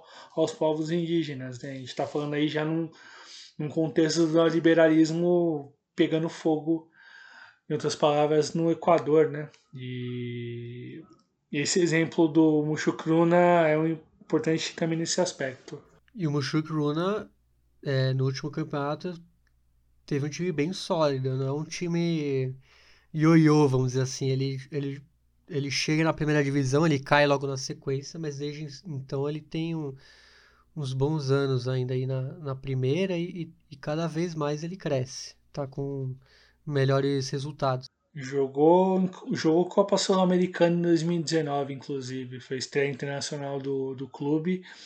E o Poncho, como você citou, o, o Pontito, digamos assim, como você citou, é a roupa né, que, que são utilizadas pelo, pelos povos tibuleus e que todo jogador do Mushukruna que chega, ele veste esse, esse, Poncho. esse, esse poncho como uma forma de, uma maneira simbólica de inserção desse povo de representação junto ao povo chibuleu e a importância do próprio Mushukruna junto à coletividade, ainda que o, não tenham jogadores de, de, de origem chibuleia dentro do, do, do, dos elencos, né, da, estrutura esportiva do clube enquanto jogadores, até mesmo em comissão técnica, mas é interessante de se ver e observar esse aspecto e a importância que o Mushukruna tem junto a, esse, junto a essa grande comunidade. Pois bem, fechamos Equador, pulamos para Venezuela, Bruno, para a gente poder começar, então. Exatamente. Venezuela, olha, tem casos aí chocantes, né? Meio João Kleber aqui. Vamos, ó, vem bomba por aí, vem coisa que vai surpreender. Mas é realmente um futebol que me surpreendeu bastante a o quanto sumiram os clubes, né, Douglas? Acho que isso é o que mais chama atenção. Sim, sim. A Venezuela tornou-se um país mais interessado no futebol a partir da década de 1990. Isso fez com que houvesse uma movimentação grande de empresas, empresários e outros tipos de investidores naqueles gramados. Os voos curtos com final infeliz são comuns na história do futebol venezuelano. Falências, mudanças de nomes e fusões.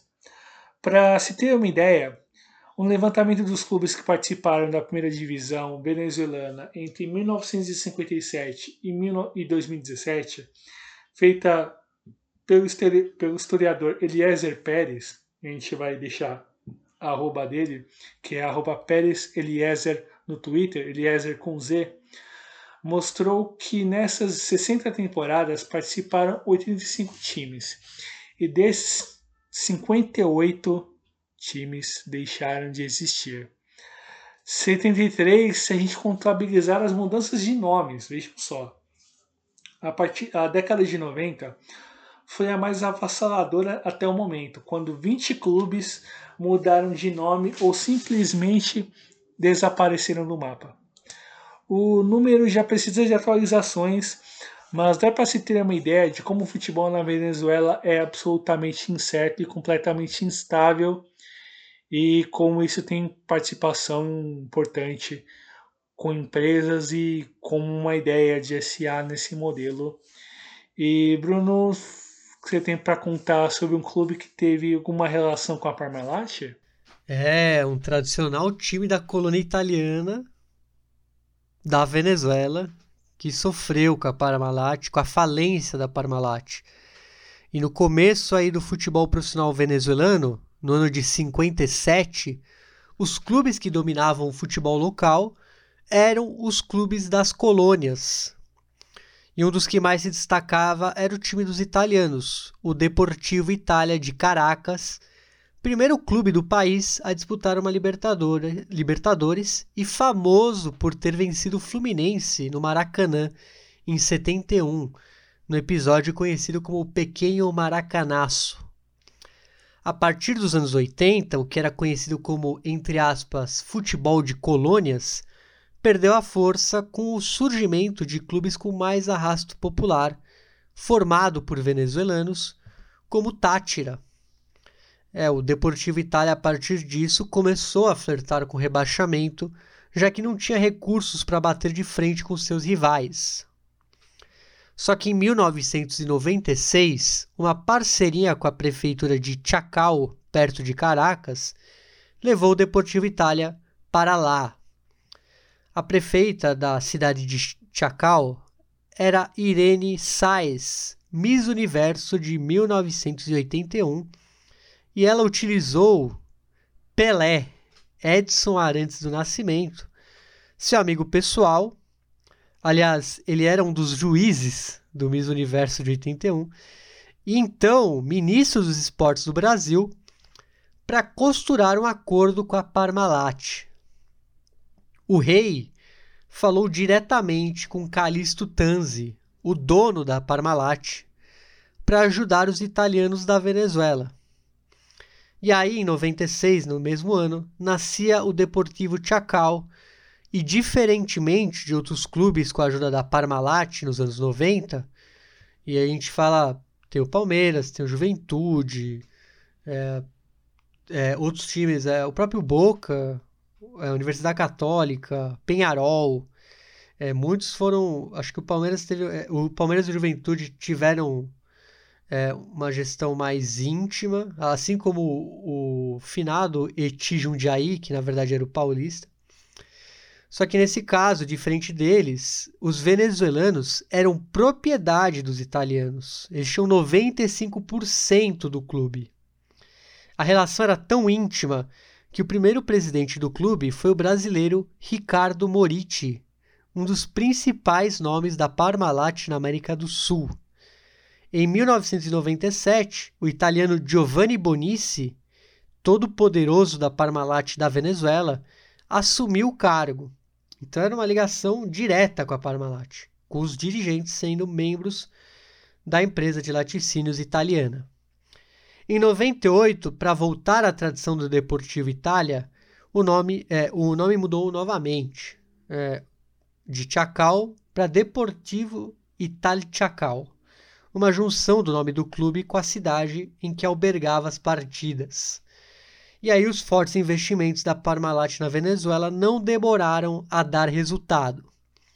Em 1999, o Itaú Chacal foi campeão venezuelano em cima do Tátira, 27 anos depois de seu último título.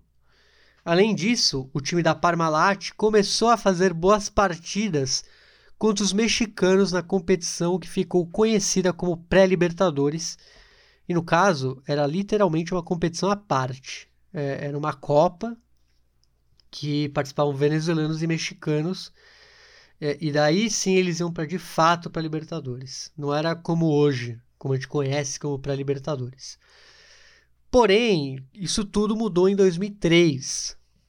Foi revelado que a Parmalat estava na pior, com um buraco multibilionário no balanço da empresa, e o que levou a empresa de laticínios a entrar em concordata.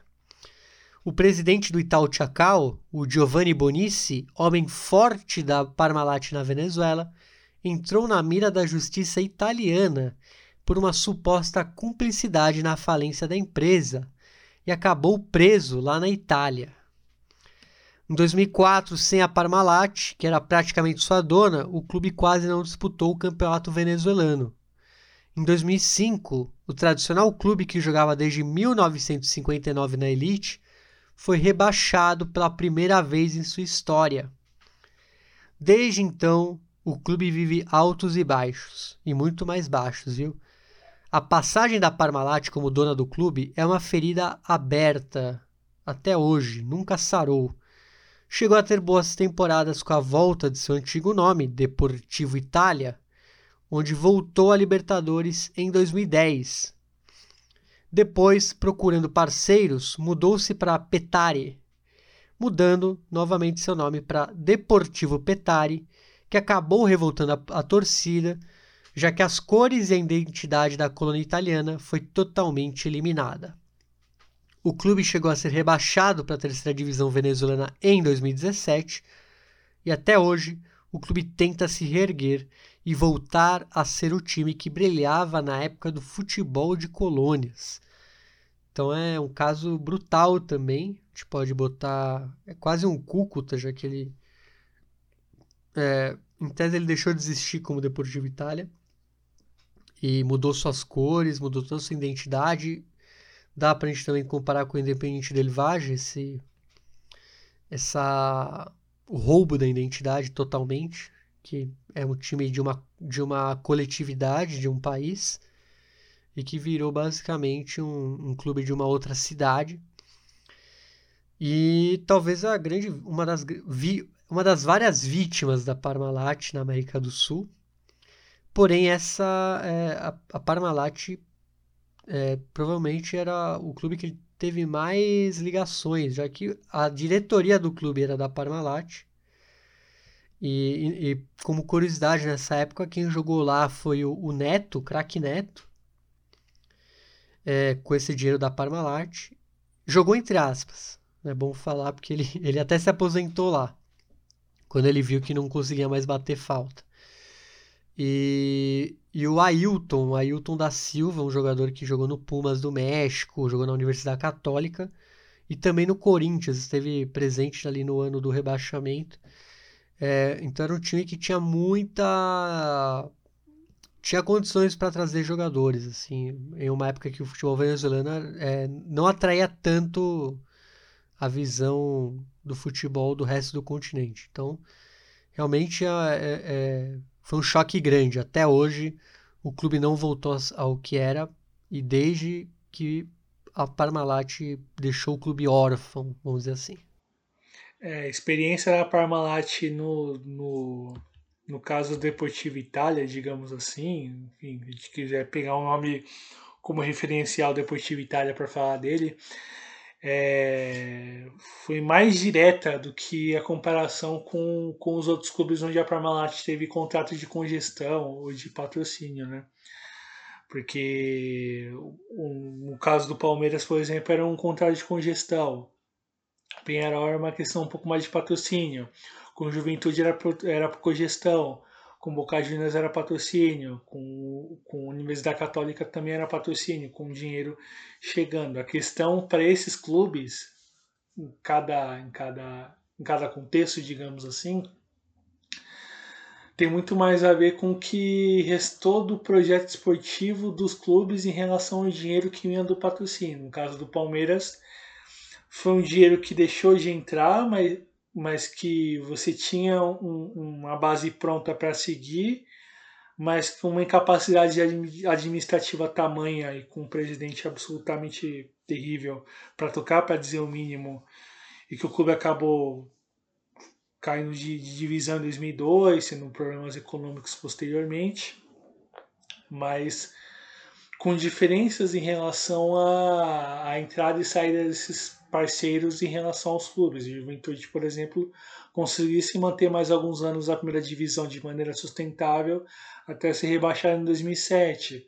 A Universidade Católica passou por um processo de, de, de enfraquecimento administrativo financeiro já no contexto da, das SAs.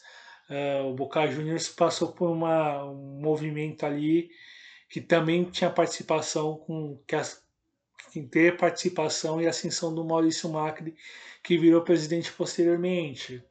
Penharol num contexto diferente em relação a patrocínios, e tinha uma questão muito própria na relação com empresários. Enfim, você tem algumas, algumas variações, digamos assim, em relação aos clubes, da relação deles com a Parmalat, da forma como cada um deles é, tocou o seu futuro, tocou o seu caminho Sim. após a falência dela, após a saída dela. E o caso do Deportivo Itália é muito é muito brutal porque era profundamente interconectado à empresa, né? Não, e tinha até a ligação, né? O patrocínio combinava com o clube, então só que aí o que vem depois acaba sendo até pior, porque o clube manteve suas cores, tinha esse nome meio estranho, né? Itaú Chacal, mas ainda assim ele tinha as cores do originais do Deportivo Itália.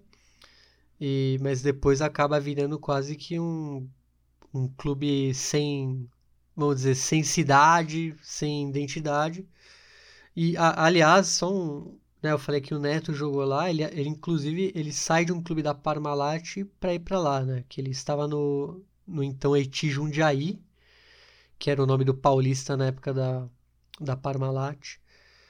É, porque a Haiti era da Parmalat, a Haiti é que fazia ketchup, para quem não lembra.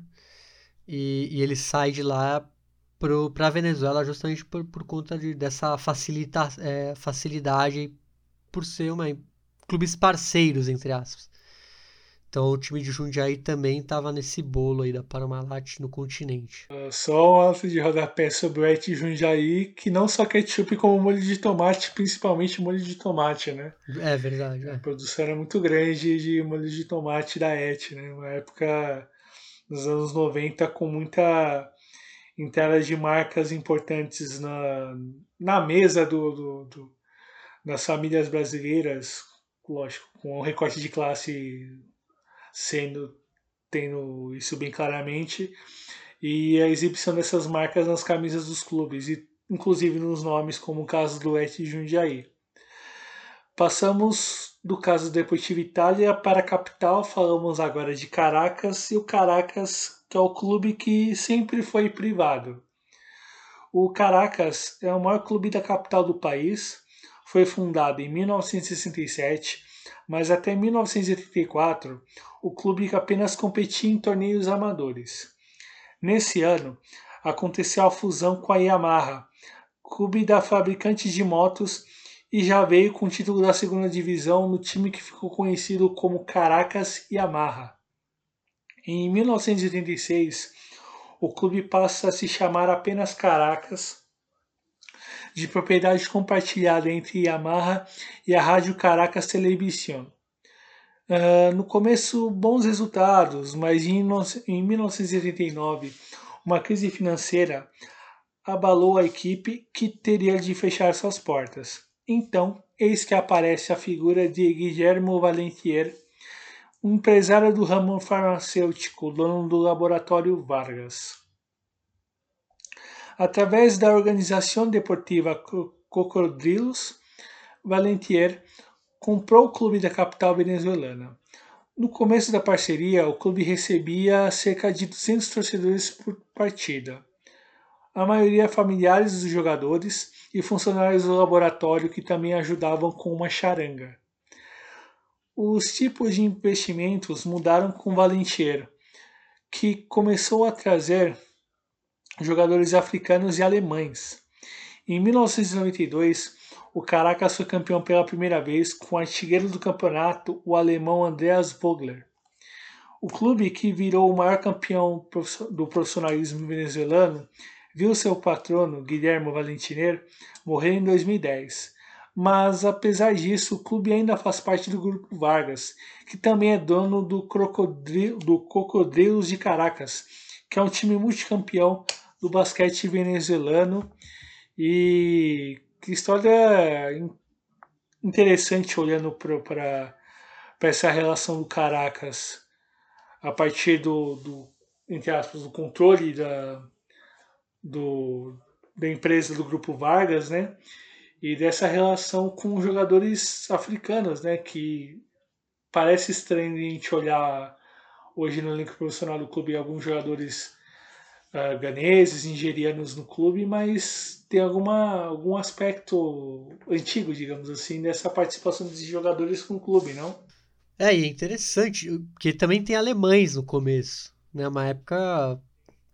É, a gente pode até chamar. Ele é uma espécie de Bayer Leverkusen, né? Se a gente, se a gente pensar de um lado mais sudaca, assim, ele lembra um pouco, já que ele é, é de um time. De, um laboratório, é vermelho e preto, é, teve jogadores alemães, então dá pra gente fazer até essa. Apesar de ter nascido de uma empresa de motos japonesa. Então é, é, você vê como é, é uma mistura. Mas aí você vê que talvez Caracas precisasse de um clube mesmo com o nome da cidade. Então você vê que é, foi esse clube foi criado para isso um pouco. Porque até estava depois lendo a história, é, o clube da Yamaha, em tese, se funde porque, como o time chama Caracas, é muito mais interessante que você ter um time chamado Yamaha. Então, é, o fruto da fusão teve o interesse do, o interesse do nome. O, o interesse da, da marca Caracas, que seria muito forte. Que era um time, como, como a gente falou, fundado em 67, mas só jogava ama, é, o amadorismo. Ele não tinha nenhum interesse no profissionalismo. Então é basicamente uma, uma coisa assim: olha, eu tenho dinheiro e você tem o um nome. Então vamos juntar os dois. Então é interessante. E, e você vê que é um Hoje quem está lá é o filho do Guilherme Valentiner. Então, em, pese, em, em, tese, nasceu como um clube familiar, se a gente pensar. Já que o, o clube nunca foi grande coisa até chegar o, o senhor Valentiner. E continua até hoje com os laboratórios. Em tese, é, eu imagino que para o torcedor do Caracas, que virou torcedor já com esse dono, então ele tenha uma certa identificação com, a, com os donos. Então acaba sendo algo menos, vamos dizer, ofensivo do que você pegar um clube que é já de, de, um, de uns sócios. Né? O, clube, o Caracas não, o clube, é um clube que nasceu privado, né? só muda a empresa. E me parece que hoje em dia ele é um clube de família, né? já que me parece que o, o Grupo Vargas não vai querer tirar ele. E o Grupo Vargas, que aliás, ele fundou também o Cocodrilos de Caracas, o time de basquete. Ele foi tipo, ah, também falta um time de basquete e eles se basearam nas cores também do Caracas, porque o Cocodrilos tem as mesmas cores do time. Em tese é quase como se fosse uma.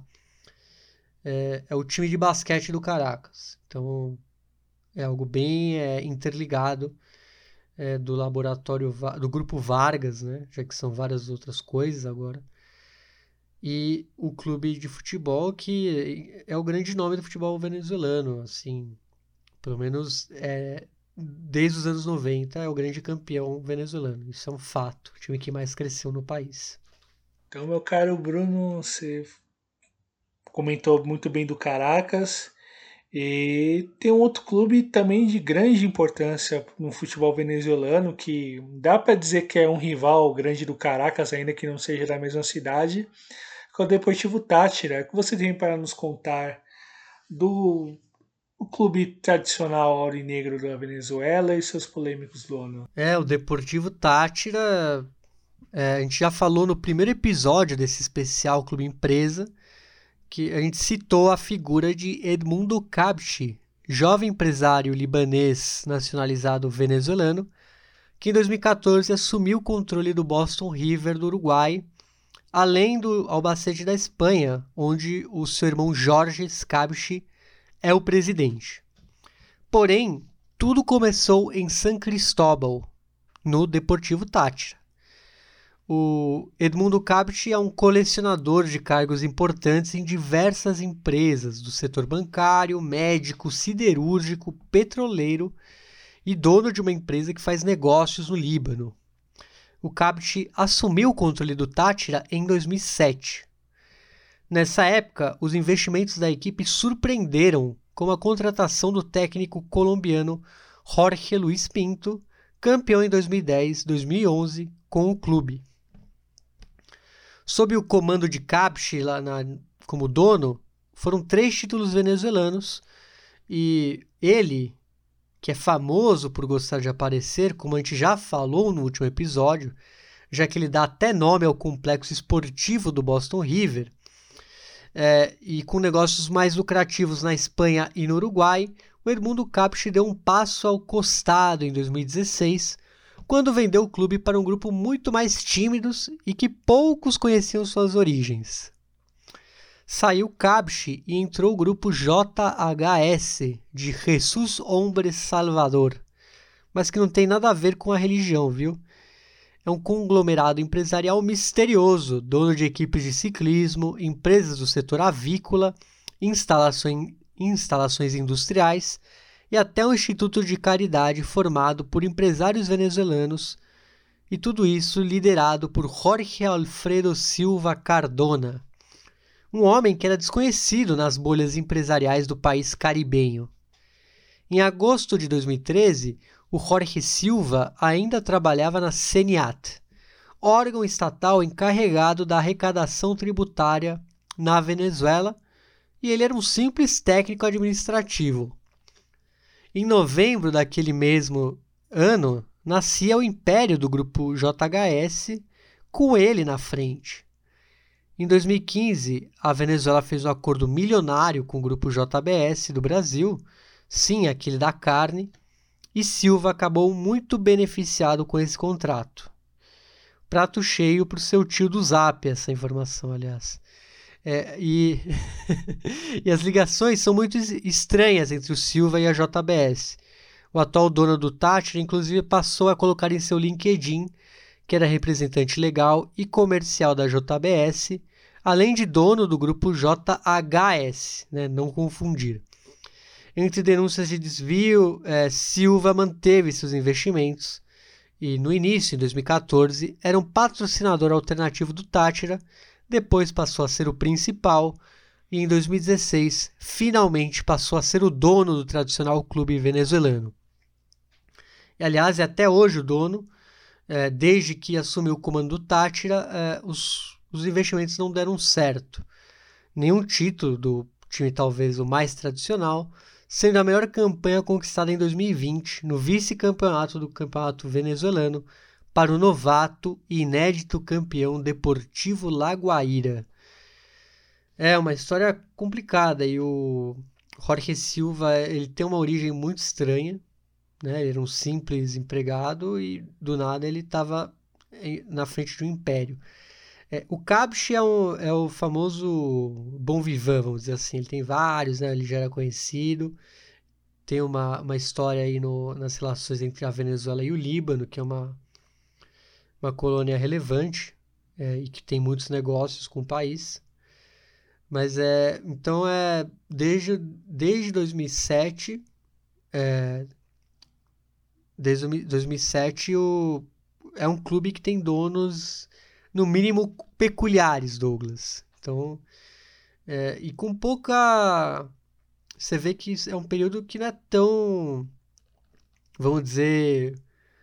com muitos títulos. A gente vê, a gente falou três títulos sobre o, o comando do Kabshi e com o, o grupo JHS o clube não viu nada.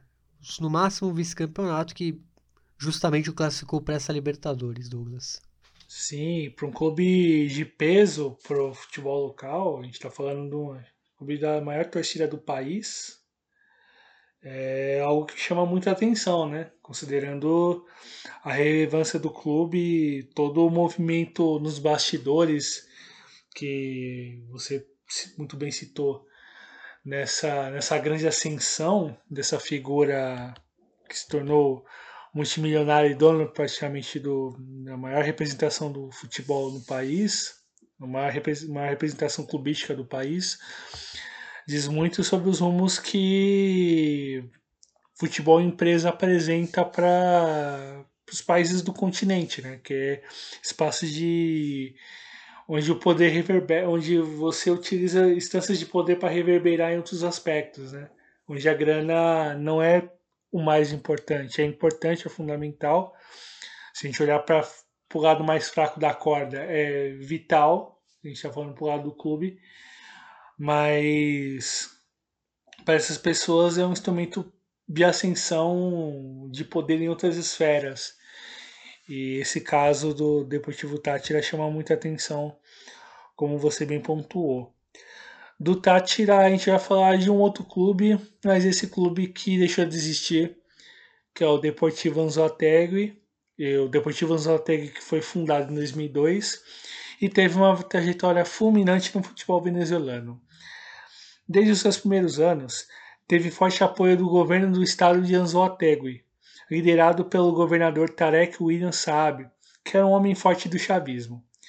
Com patrocínio estatal da PDVSA e considerado patrimônio do governo estadual, o Anzoategui colecionou ótimos resultados, além de ter ganho um estádio novinho em folha em Porto La Cruz. Com participações constantes na Copa Sul-Americana e na Copa Libertadores, o Anzoategui logo se afirmou entre os maiores clubes do país. Porém, os outros governadores também chavistas já não davam a mesma importância ao clube. Com a saída do Partido Socialista da União de Venezuela do governo de Anzoátegui em 2016, o time passou a não ter o mesmo apoio da nova administração na mesa da Unidade Democrática. No final de 2015, o clube foi comprado por Carlos Silva, ex-jogador de beisebol que atuou nos Estados Unidos. A chegada do novo dono parecia que resolveria tudo, mas a realidade não foi essa.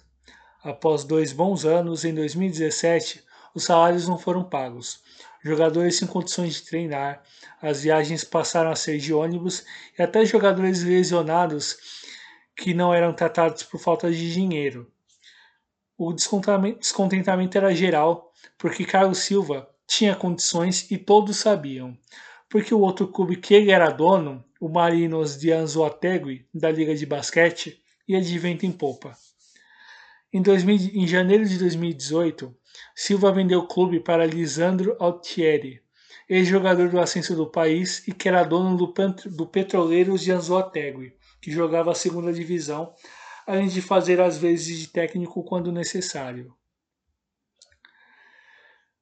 Porém, em março de 2018, Altieri também assumiu o comando técnico do Anzoategui, formando um plantel misto de jogadores que sobraram do Deportivo Anzoategui com o seu antigo clube, o Petroleiros. Mas as dívidas acumuladas e sanções da FIFA acabaram se traduzindo em pontos perdidos em 2019. Em julho de 2019, através de comunicado à imprensa, o Anzoategui avisou que não ia mais jogar a primeira divisão após 13 temporadas na elite, não disputando nenhuma competição depois, extinto do futebol. E é um caso muito simbólico para a gente poder comentar e observar de como essa ascensão de clubes e surgimento de clubes na Venezuela, seu posterior desaparecimento, passa muitas vezes por movimentos políticos ou por atores políticos importantes em determinados momentos da história dos países, né? E a Venezuela apresenta isso em alguma medida, não só olhando da massificação do futebol como um esporte de massas importante no país nessas últimas duas décadas para cá, mas como o próprio esporte do país foi se modulando de acordo com o sabor dos ventos nas estruturas administrativas nas esferas, nas esferas, digamos, de poder mais elevadas, né, Bruno? Sim, é, é como a gente falou, né? A década de 90 talvez é, é, comece esse interesse mais massivo e é justamente uma época do, da ascensão do, do, do chavismo, né? A gente vê, por exemplo, esse personagem, o Tarek William Saab, que viram praticamente um mecenas, mas depois que ele sai, os outros governos já não dão a mesma importância, depois muda né, a, o partido que, que governa esse estado, E a gente sabe, né, que quando fica muito ligado a um, a uma, a um partido político, os outros não vão querer ajudar, porque acaba, em tese acaba sendo um símbolo de, de uma era que, de política que teve lá. Então, e desde então aí vem a, decaída, porque aí o clube é, é comprado, é, o jogador de beisebol já ele, ele vê que o time de basquete está dando certo, ele, ele não dá a bola pro, pro Deportivo Anzoateg. E aí depois é só ladeira abaixo. Quando o time vai pro Lisandro Thierry, já não tem uma. Ele já não tem o que fazer direito. Fora que é bizarro o cara ser dono e técnico, coisa que a gente já falou aqui no Chile, caso do Lautaro de Buim, do Carlos Encinas. Tem outro caso que, que aliás, é, eu achei que você ia falar, Douglas, mas que é o caso do Zulia, que o, o dono do Zulia, é, por um tempo, foi o César Farias, né, o grande técnico do futebol venezuelano, técnico da Bolívia, mas que ele foi só proprietário do clube, né? Ele não teve essa ideia aí meio maluca de ser o dono e treinar. É, tanto que atualmente o clube é presidido pelo irmão do César Farias, é, o Zulia, que é um projeto, vamos dizer, meio constante, não é um time que está por baixo lá, não. Então, é, é, é... E, e, o irmão do César Farias é o Daniel Farias, que inclusive treinou a seleção boliviana, né, pouco antes do César Farias assumir, né? Chegou a trabalhar junto à seleção, enfim, trabalhou como assistente técnico em alguns clubes, foi treinador em outros, inclusive no Deportivo Anzoategui durante algum tempo como assistente, trabalhou em conjunto com o irmão The Strongest no Cerro Porteño também, na própria seleção boliviana no começo, em algumas participações em alguns clubes locais, um, com destaque no próprio Deportivo Anzoategui no seu momento mais de auge, né? E no Deportivo Tátira, quando o Edmundo Cabit foi o dono do clube, né? Será que ele aprendeu com ele? Ah, nunca. não, a gente não vai saber, mas pode ter tido sim uma influência. É algo bem provável que ele tenha pegado, vamos dizer, é, na língua do coach, né, o know-how, o know-how dele, e levado lá para Sulha, né, para o time de que ele acaba sendo dono por uma por um, por um tempo, né? Ele, ele meio ele até meio que para de ser técnico. E mas aí agora ele voltou a treinar e não tem ligações, vamos dizer assim, com o clube, claro que a ligação familiar apenas com o seu irmão, que é o presidente. E bom, falamos de Zulia, é, a gente é, tem um caso novo, assim. A gente não sabe o fim dele, não sabe o que vai levar, mas eu achei interessante a gente citá-lo, já que é uma nova empreitada, mas a gente vê um ator, é, vamos dizer, um ator novo para o caso da Venezuela, mas um ator que a gente já viu em outros países aqui. É, em fevereiro de 2020, o Deportivo JBL del Zulia, de Maracaibo, que joga a segunda divisão do país, anunciou seus novos donos, uma agência de jogadores de futebol. Né? Já vê que começa estranha. A Hotse Master, que tem sede em Malta, país da Europa, será represent é representada por três empresários no comando do clube. No site da agência já é possível ver alguns jogadores venezuelanos agenciados em sua vitrine. A empresa também tem alianças com o Mosta, de Malta, e com o Ras Al Khaimah, dos Emirados Árabes Unidos. É bom lembrar que o Deportivo JBL del Zulia foi fundado em 2013 por empresários colombianos. Inclusive, o nome JBL é por conta da distribuidora JBL, uma empresa de cosméticos que aportava o capital econômico ao clube. Aliás, é, é uma dúvida que eu tinha. Eu sempre achei que era um clube da, da empresa de, de caixinhas de som, mas não é. É uma empresa de cosméticos da Colômbia. Pois é. E que tá com essa. A gente sabe que isso não vai acabar bem, isso é quase uma certeza. Sim, dá pra cravar que não vai cair. Né? E a gente vê, né? Se... É, né? A gente já prevê que vai dar merda. É, e é um caso claro de, de usar como vitrine o clube. É, né, a gente vê que não tem nenhuma, nenhuma maneira de, de, um, de querer um crescimento esportivo. Claro, é um time com pouca, um pouco lastro. É, a gente já falou aqui, é um time que já foi fundado por empresários colombianos, então é, é talvez seja um laboratório. A gente sabe que não tem a, aquela o apego popular, então é mais fácil. Se der errado, você só vai embora, né, Douglas? Sim, sim, Bruno. E falando de clube empresa, como a gente citou alguns exemplos aí na, na Venezuela, a gente pega um exemplo literal de clube empresa, né? Pois além do Deportivo JBL e o Caracas Yamaha, ambos já citados aqui, a Venezuela colecionou clubes empresa no sentido literal da frase agremiações que nasceram de indústrias, comércios, etc. Em 1987, nasceu talvez o mais pitoresco deles, o Pepe Ganga, da paradisíaca ilha de Margarita. A rede de lojas de mesmo nome, especializada em brinquedos e roupas, decidiu fundar um clube de futebol.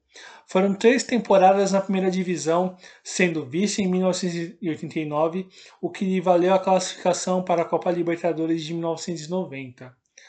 O curioso é que no mesmo ano em que jogou a principal competição de clubes da América do Sul, o dono pensou melhor, viu que os gastos eram enormes e decidiu fechar o clube de futebol. Outro que nasceu dessa maneira e teve uma trajetória gloriosa foi o Minervém, fundado pela Corporação Venezuelana, Venezuelana de Mineria, cuja sigla é a mesma que dá nome ao clube. Campeão em 1996, se classificou quatro vezes para a Copa Libertadores. Após alguns anos desaparecido, o clube vai participar da segunda divisão venezuelana em 2021. Também existiram exemplos com menos sucesso, como o caso do Atlético PDVSA Gás, de propriedade da petrolífera estatal que durou apenas uma temporada. Outro foi a Loteria del Táchira, de propriedade da empresa de jogos de azar daquela região venezuelana.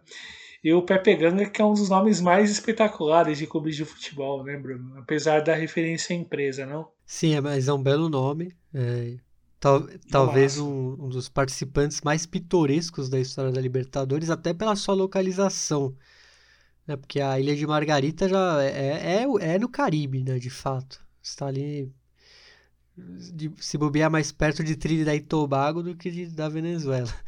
E, e, curioso, né? O time que durou. É que assim, como, como ele fundou, o problema é dele também, né? Então ele, ele viu que ia dar. que ele não ia sustentar, ele já fechou. Mas claro, é, são times que apesar de serem é, clubes empresa, eles acabam tendo um arrasto, né? A gente está falando da Ilha de Margarita, é, não tinha outro clube, então era o clube da ilha. Acaba chamando a atenção. E o Minervém que aparece aí de volta, mas é, imagino eu que não tenha muito a ver com a com quem o fundou, né? A Corporação Venezuelana de Mineria. Imagino que tenha mais a ver com ser um clube de vamos dizer, mais é, uma associação civil, que aliás é, é, um, é uma denominação comum nos clubes é, venezuelanos, no seu nome completo, e, e que vai jogar, aliás, a segunda divisão esse ano. Então, é interessante esse, essa, essa ligação. Claro, não é, não é uma exclusividade venezuelana, na Europa tem vários casos de, de, de ótimos de clubes que deram certo assim né o, é, claro estou falando de, de, exemplos históricos que têm um vínculo como a o Wolfsburg né que é da cidade da Volkswagen então não, não teria como ser fundado de outro jeito já que a cidade era da Volkswagen. É, e claro a gente vê esses exemplos modernos mas claramente com menos ligações afetivas como o Red Bull Leipzig, o próprio Red Bull Bragantino a gente vê aqui. Mas é, não é porque ele é um clube empresa, literalmente, que ele não vai ter uma, talvez um, um vínculo. Porque o Minervém foi um time que marcou época. Ali, Ciudad Bolívar é, faz o, fazia o clássico, né? faz o clássico com Mineiros de Guaiana. Então é são times que fazem falta aí, apesar de seus curtos voos. Né? O Pepe Ganga, principalmente por seu nome sensacional. Né? Sem dúvida, Bruno, sem dúvida. É... Bom, fechamos esse, esse, essa segunda parte, né? essa, essa viagem que fizemos por Colômbia, Equador e Venezuela, mirando no exemplo dos clubes empresa, dos projetos em SA, dos vários e vários fracassados projetos, e entre outros que estão em vias também de não dar certo. E quantas histórias a gente contou aqui nesse segundo episódio, não, Bruno? Muitas, muitas. Foi realmente muito bom. É bom a gente, que na pesquisa a gente é, acaba conhecendo muitos casos, é, alguns acho que dramáticos até demais. Acho que pelo menos desses dois episódios, os que mais chamam atenção é para mim é o do Concepción e do Cúcuta, que basicamente é, deixaram de existir, né? O do Concepción ainda ele volta da última divisão e o Cúcuta deixa de existir muito mais pelo até pela pirâmide do futebol colombiano. São casos muito dramáticos. Então a gente vê como é perigoso e a gente vê também bons exemplos é, mas acho que aí muito mais pela ocasião de como surge, como do Mushuk Runa, que acho que se não foram. É, já que ele estava fazendo tudo lá pro povo chibuleu, é, naturalmente, se, se tivesse um time de futebol, eles que teriam que tomar a iniciativa. Sim, talvez é, discorde um pouco dessa, dessa leitura em relação ao Chukruna. Talvez Sim, talvez o, o futebol seria, se, seria inserido, digamos assim, de uma outra forma, talvez com outro, com outro modelo de gestão, mirado numa outra, uma outra perspectiva que não fosse a, a empresarial pensando no como a, a instituição bancária assim, de, de empréstimos existiu, enfim, pensando na, na própria origem do clube. É, no próximo programa, Bruno, falaremos dos três que restam, não? Sim, sim, vamos, a, vamos às alturas, vamos ao Chaco. E, e, bom, alturas, a gente fala do Peru e da Bolívia, e o Chaco tem a Bolívia, mas é o Paraguai também.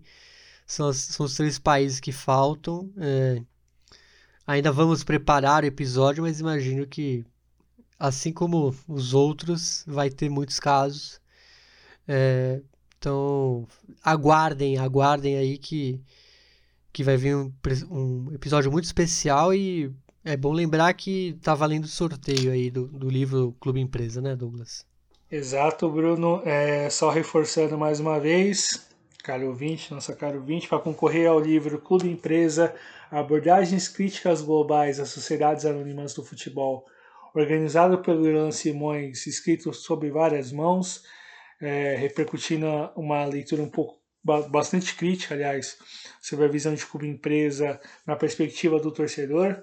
É, Para você concorrer a, a exemplar desse livro, retweet esse episódio especial, ou primeiro ou terceiro, mas essencialmente esses, esses episódios, alguns desses episódios especiais, um deles no caso, ou os três caso você queira, para concorrer. E um outro detalhe é que só vale apenas para ouvintes do território nacional aqui do Brasil para conseguir enviar esse livro tranquilamente para você que vencer o sorteio após o terceiro programa. No caso, efetuaremos sorteio após o terceiro programa e, enfim, com sorteio realizado, comunicaremos o vencedor, provavelmente no programa número 30, não mais no programa 29, mas no programa 30, uh, eh, comunicaremos o vencedor e entraremos, entraremos em contato com ele para tratar sobre envio e tudo mais. Buenas, meus caros, é isso e vamos que vamos.